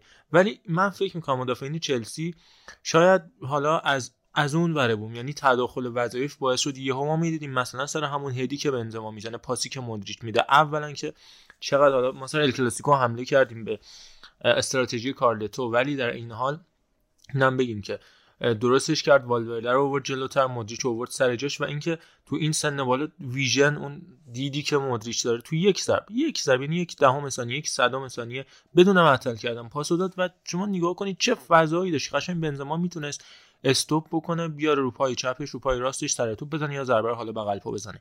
یعنی حتی اگه سر ضربم نمی‌زد این زمان رو داشت که توپو نگه داره بیاره رو پاش. و این فکر می‌کنم یا تداخل چون ما چیزی که از عملکرد مدافعین چلسی دیدیم اینه که کارشون رو حتی مثلا تریوو چالوبایی که میاد فصل اولش داره اینجوری بازی می‌کنه تو فصل توی فوتبال حرفه‌ای فوتبال انگلیس خوب داره کار می‌کنه. هر موقع از مالانگستار بازی گرفته شد بازی بعدی انجام نداد. رودیگر و کریستنسن و سیلوا که خیلی خوب بودن. سزار اگه وسط بازی که همه نشون دادن چه تو فصل پیش چه تو این فصل. حتی فکر می‌کنم 5 6 تا بازی طول کشید تو فصل گذشته بعد از ورود توخل که چلسی گل بخوره. اونم گل به خودی بود اگر اشتباه نکنم. گل اولی که تیم توخل خورد. پس کار دفاعی من بلد تیم توخل. چه زمانی که دورتموند بود اینو اثبات کرده بود. پی اس جی هم تو کار دفاعی بد نبودش. ولی من فکر می‌کنم از این ترسی که داشتن از بنزما و زوجش با وینیسیوس یه جوری تداخل وظایف بود و جاموندنشون به خاطر این بودش که می اومدن جاهای همدیگه رو پوشش بدن. یهو دو نفر با هم می‌رفتن این زمانی که داری PS4 بازی می‌کنید دو تایی توی تیم هستید. یهو دو نفر میرید تو پایه بازی کنید یه گل جا خالی میشه. ما می‌دیدیم چهار تا دفاع هستن روی گل دوم رئال که بنزما می‌زنه. ولی یه فضای خیلی زیادی هم جلوی 6 قدم و توی محوطه 18 قدم ایجاد شده برای اینکه بنزما قشن زمان داشته باشه هر کاری دلش می‌خواد بکنه. حتی سر گل سوم هم اون هول شدگی که البته من میگم این کردیت این علکی نیستش که هم کاریوس هم دوناروما هم مندی این اشتباه ها رو می‌کنن و جلوی بازیکنان کاریوس که بحثش فرق داره و مثلا داستان جدایی ولی دوناروما و مندی و دروازه‌بان اثبات شده هم واقعا. ولی این دلیل داره که این اتفاق براشون افتاد حالا میگن گل اول بنزما روی دوناروما خطا شد تو بازی با پاریس سن اونم حتی سر جای خودش. ولی حتی به بعد جفتش بازی با پا ندارن محمد آره دقیقا. و این قطعا کار شده. آره. سه تاشون. نه کاریوس که بازی با دستم نداره. ولی قطعا رفته نگاه کرده دیده آقا اینا بازی با پا ندارن بازی کنه پا به توپی مثل نویر نیستن تو دروازه مثل ترشتگی نیستن تو دروازه و میاد کارش هم انجام میده و نتیجه هم می‌گیره دیگه. این کردیتا رو بعد به بنزما داد ولی علی حال اینکه حالا مثلا میگن بهترین مهاجم فرانسوی تیریانی بوده فلان بوده. لحاظ آماری حالا بحث آمار شد که شد هیچ بازیکن فرانسوی این تعداد توی فصل لیگ قهرمانان گل نزده. اینم حواسمون باشه دیگه توی این دو فصل فصل اخیر بنزما از بعد رفتن گفته بودم بهترین اتفاق کریر بنزما جدایی رونالدو بودش دیگه. حواسمون باشه دیگه. کریر یه بازیکن 14 15 سال همین دو سه سال فقط نبینیم. نمیگم بنزما بازیکن بی کیفیت بوده. 12 سال 10 سال داره رئال بازی می‌کنه کاپیتان فوق العاده است. ولی خب حالا از اونور بوم هم نیافتیم. اینا حالا بحث متفاوتی بود که میشه راجع به این بازی انجام داد. در نهایت راجع به آینده هم بگم و بریم جلو. کارو تمام بکنیم که من فکر می‌کنم حالا چلسی بتونه شرایط رو برگردونه اما در نهایت برگردوندن ختم به بالا رفتن رئال میشه. اون کلمه که حالا تو خیلی استفاده کرد که همر فکر می‌کنم گفت تو کنفرانس مطبوعاتش که اگه حواسمون نباشه له میشیم تو بازی برگشت. در نهایت باعث میشه که چلسی عملکرد بهتری داشته باشه حتی شاید بازی برگشت رو هم ببره ها. ولی خب اختلاف دوه و تجربه‌ای که تیم آنچلوتی از این بازی به دست آورد فکر می‌کنم در نهایت رئال ببره به روی روی با سیتی تو مرحله بعدی که حالا از قبل هم قرعه کشی شده. بگو خب تو قسمت دوم حرفم چون می‌خواستم بیشتر راجع به رال صحبت بکنم و با بنزما شروع می‌کنم من واقعا حالا میگی که فقط 4 5 سال اخیر رو نباید دید به نظرم بنزما قبل این 4 5 سال نقش بنزما به عنوان یک مهاجمی که به قول حالا فیفا بازی سی اف بازی می‌کنه. خودش رو محدود به محبت جریمه حریف نمی‌کنه. خیلی نقش داشت تو همون درخشش رونالدو. کنید شما میای به عنوان یک مهاجم که دوندگی خیلی خوبی داری حتی تو این سن و سال میای با پشت به دروازه قرار گرفتن خارج از محبت جریمه فضا می‌سازی واسه یکی مثل رونالدو که وینگر بیاد تو هم محبت جریمه سر بزنه صاحب موقعیت بشه. یعنی اتفاقا اگه بخوایم منصف باشیم تو همون رئال با رونالدو هم بنزما خیلی نقش خوبی رو ایفا کرد فقط دیده نمی‌شد. ولی کاملا یه مکمل فوقالعاده بود واسه رونالدو. یعنی از باکس می اومد بیرون یه دونه مدافع هم با خودش می‌کشید. و این فضا ایجاد می‌کرد واسه رونالدو که از چپ بزنه تو گلا رو بزنه آمارا رو و سیل ها رو به نام خودش به قول معروف تمام بکنه. یعنی اون زمان هم من این credit رو باید به نظرم بدیم واسه بنزما. اون موقع ولی بله اون موقع خب بنزما حتی خیلی troll می‌شد تو فضای فوتبال به خاطر finishing ی که بازم خیلی بد نبوده ولی به نسبت یکی مثل رونالدو بالا نبود. موقعیت های عجیب و غریبی بعضا گل نمی‌کرد. ولی این دو سه فصل اخیر می‌بینیم که تو بحث finishing هم مثل یک مهاجم top عمل می‌کنه.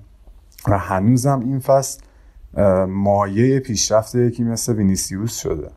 یعنی آنجلوتی با شجاعتی که داشت یه سوپر استار به درد نخور مثل ادن هازارد ادن هازارد فعلی رو کنار گذاشت. باز همون کارهای ترکیبی رو بنزما داره با وینیسیوس می‌کنه. کاملا وینیسیوس رو راه انداخته با پاسای پشت به دروازه که بهش میده. کاملا یک مهاجم از هم فوق است و اتفاقا کی میگه نمیشه با تیری آنری مقایسش کرد کاملا میشه. چون فقط بحث گلزنی نیست. یک مهاجمیه بنزما که کاملا همیشه تونسته تو بحث بازی سازی موثر باشه واسه تیمش. راجب رالم من می‌خواستم راجب شرایطشون قبل بازی و این حرفا صحبت بکنم. بله ال کلاسیکو. حالا اونم میگم نمیشه همیشه واقعا روحی و اینا صحبت کرد. یه اشتباهات تاکتیکی آنجلوتی کرد. از جمله مثلا میگم اصلا دلیل اینکه ناچو بازی میده به عنوان این نیست که حالا سواد اینو نداره نمی‌دونه. فولبک سرعتی در نمیادن ناچو. می‌دونه ولی وقتی ناچو رو بازی می‌داد جلوی بارسا می‌خواست یه حالت سه دفاعی رو بگیره در اصل. یعنی اسم ناچو اینه که فول بکه. در حقیقت می‌خواست بکتری باشه و اتفاقا به خاطر فاصله ای که افتاد بین خطوط رئال مادرید خیلی به ضررش شد این سه دفاعه و باعث اون ضد حمله و گلای بعدی شد. ولی خب جلو چلسی من خیلی نگران بودم از روی کرده آنجلوتی که نکنه مثل بازی با پاریس بیاد منفعل بازی بکنه تو بازی رفت. دقیقا اومد همین کار رو کرد. ولی واقعا انتظار نداشتم از توخیل که فضا بده به رئال مادرید. انتظار داشتم چلسی هم همون بازی به قول معروف پسیو خودش رو بکنه طبق معمول. و یه جور موش گربه بشه دیگه. تو دقایقی مجبور بکنیم رادو که مالک بشه. و این اتفاق نیفتاد. خیلی ایدارگرانه توخل خواست باشون رفتار بکنه و ضربه خورد و فوقالعاده است اسکواد مادرید همچنان با وجود اینکه این واسه من عجیبه که هواداران مادرید چه جوری دارن با این اسکوادی که دارن. مثلا ناله می‌کنن و حتی به شخصیت خفنی مثل پرز توهین می‌کنن. فوقالعاده است. شما وقتی یکی مثل والورده داری که میای به نام بال راست بازیش میدی ولی در حقیقت هم میاد نقش هافبک بازی می‌کنه. یعنی همون مثل قضیه ناچو این اسمش فقط اینه که این وینگر راست قرار بازی بکنه. در اصل یک بازیکنی مثل والورده به شما یک امکان زیادی میده که بتونی تو پست های مختلف تو دقایق مختلف بازیش بدی و حتی سیستم بازی خودتو عوض بکنی. اگه سه دفاعه بشی به والورده نقش وینگ بک بدی. اگه بخوای تو خط هافبک بازیکن اضافی اضافه بکنی از والورده استفاده می‌کنی که چون مشکلات رو داشتن رادیو فصل قبل. هافبک های کوهن سال را آزید به قول معروف و بازیکن فوق ای مثل والورده اجازه این تنوع تاکتیکی به شما رو میده. و حتی یکی مثل توخل هم میای با این اسکوادی که داری که نمی‌دونی دقیقا چجوری می‌خواد بازی بکنه میای مچشو میخوابونی. پس واقعا اسکواد رال همچنان اسکواد خوبیه. کاملا یه اسکوادی هست که بتونه به نیمه نهایی بره. و شایستش هم بود از اول فصل. حالا چون امباپه نگرفتن دلیل نبود انقدر مادریدی عزیز ناراحت باشن. تو آخرم بخوام بگم نه من خودم به عنوان هوادار چلسی خوشبین نیستم به بازی برگشت. چون که میگم حالا باز اگه یک گل بود کاملا می‌شد امیدوار بود. ولی دو گل با توجه به اینکه بازی برگشت تو برنابئو و به نظرم نمی‌رسه مادرید دیگه بیاد تو بازی برگشت این بازی 90 دقیقه استنفورد بریج رو انجام بده. رئال مادرید عاقل باشه کارلتو میاد بازی خودش رو می‌کنه میاد واسه برد و ابزار اینو داره که کاملا اتفاقا مالک باشه جلو چلسی. خیلی از دقایق بازی چلسی دنبال توپ بدوه و حالا ضرباتش هم بزنه دیگه تو این کارهای ترکیبی بنزما و وینیسیوس. فقط توی یه حالت به چلسی شانس میدم. اونم اینه که چلسی کاملا بیاد قالب بشه به رئال مادرید. کی؟ موقعی که به قول معروف یه اشتباه عجیب و غریب بکنه. آنجلوتی لحاظ روی کرد. و بخواد 90 دقیقه تو برنابه هم دفاع بکنه که خیلی بعید می‌دونم این اتفاق بیفته. چون اگه چون من کیفیت برعکس ارفان اصلا کیفیت آلابا و حالا ناچوی که قرار بازی برگشت بازی بکنه رو اونقدر بالا نمی‌دونم که بتونن جلو حملات متعدد چلسی دووم بیارن. تو همین بازی هم با وجود این به قول معروف آب سردی که برای پیکر چلسی ریخته شده بود خیلی چلسی موقعیت داشت. فقط نتونست استفاده بکنه. 90 دقیقه دیگه اجازه بدی به چلسی تازه با تاکتیک های بهبودی یافته تو بیزه رو دروازت این مدافعا و این هافبک هایی که مادرید داره این واقعا من بهشون احتمال نمیدم بتونن مقاومت بکنن دوتا گل نخورن. و اگه رئال مادرید اینجوری یعنی بخواد منفردانه بازی بکنه به قول معروف اتوبوس بشینه و کامبک هم بخوره یه فاجعه و یه روز خیلی تاریخی بد میشه تو مادرید و همون فرداش آندروتی رو اخراج می‌کنن. پس من پیش بینی اینه که بازی برگشت میاد مثل بازی با پاریس بازی خودش رو می‌کنه رال و اینجوری بازی بکنه خیلی کار چلسی سخت میشه واسه اینکه بتونه دوتا گل بزنه و سود کنه. در مجموع احتمال نمیدم این اتفاق بیفته. مرسی. من فقط یه سوال آخرم ازت بپرسم راجع به دو تا مهاجم حالا به گرون قیمت چلسی یعنی ورنر و لوکاکو که خب هیچ کدومشون تو ترکیب اصلی بازی نمی‌کنن. لوکاکو نیم ساعتی بهش بازی می‌رسه. در طول فصل هم اتفاقای مختلفی براش افتاد.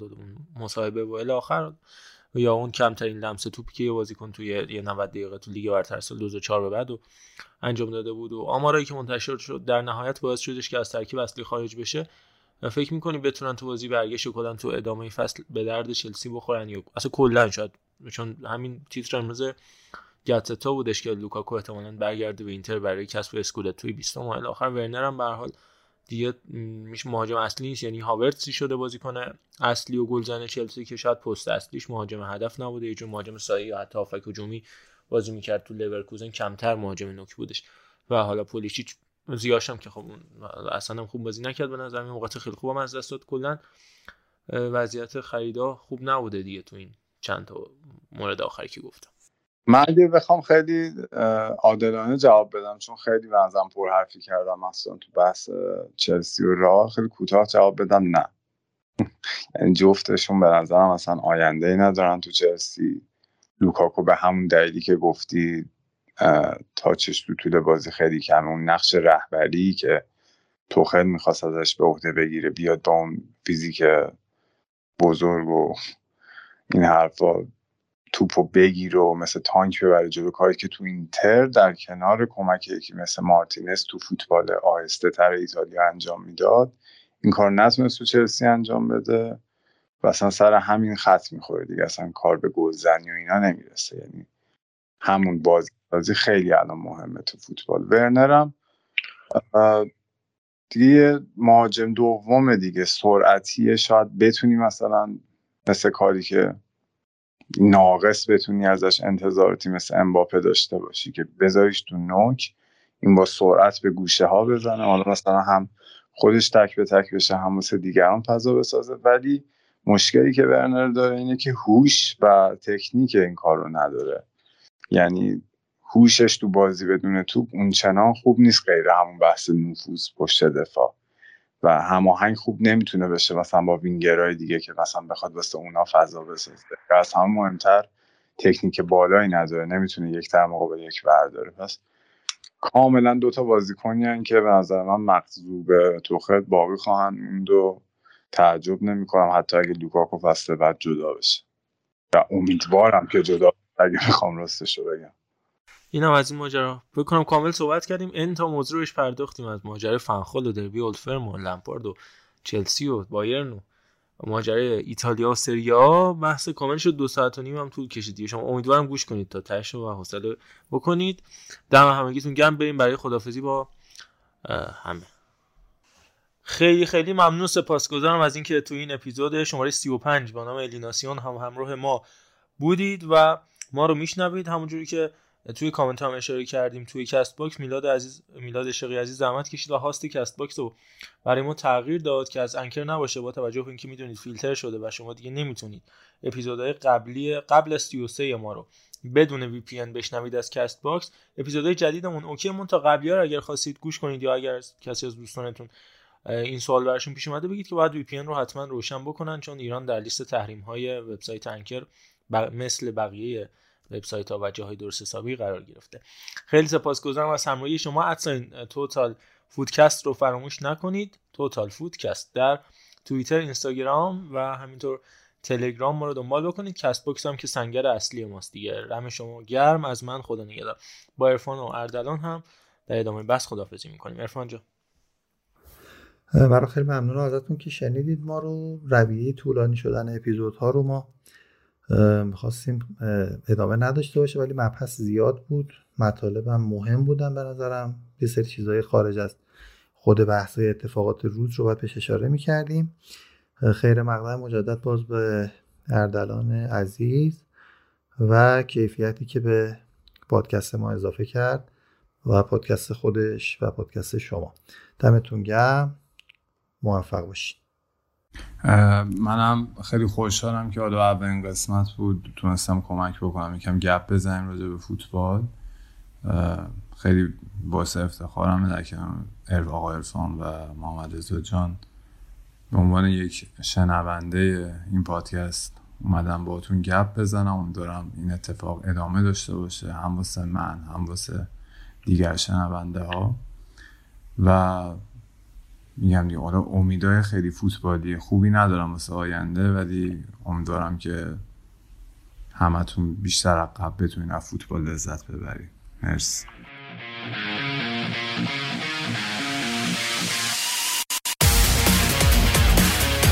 فوتبال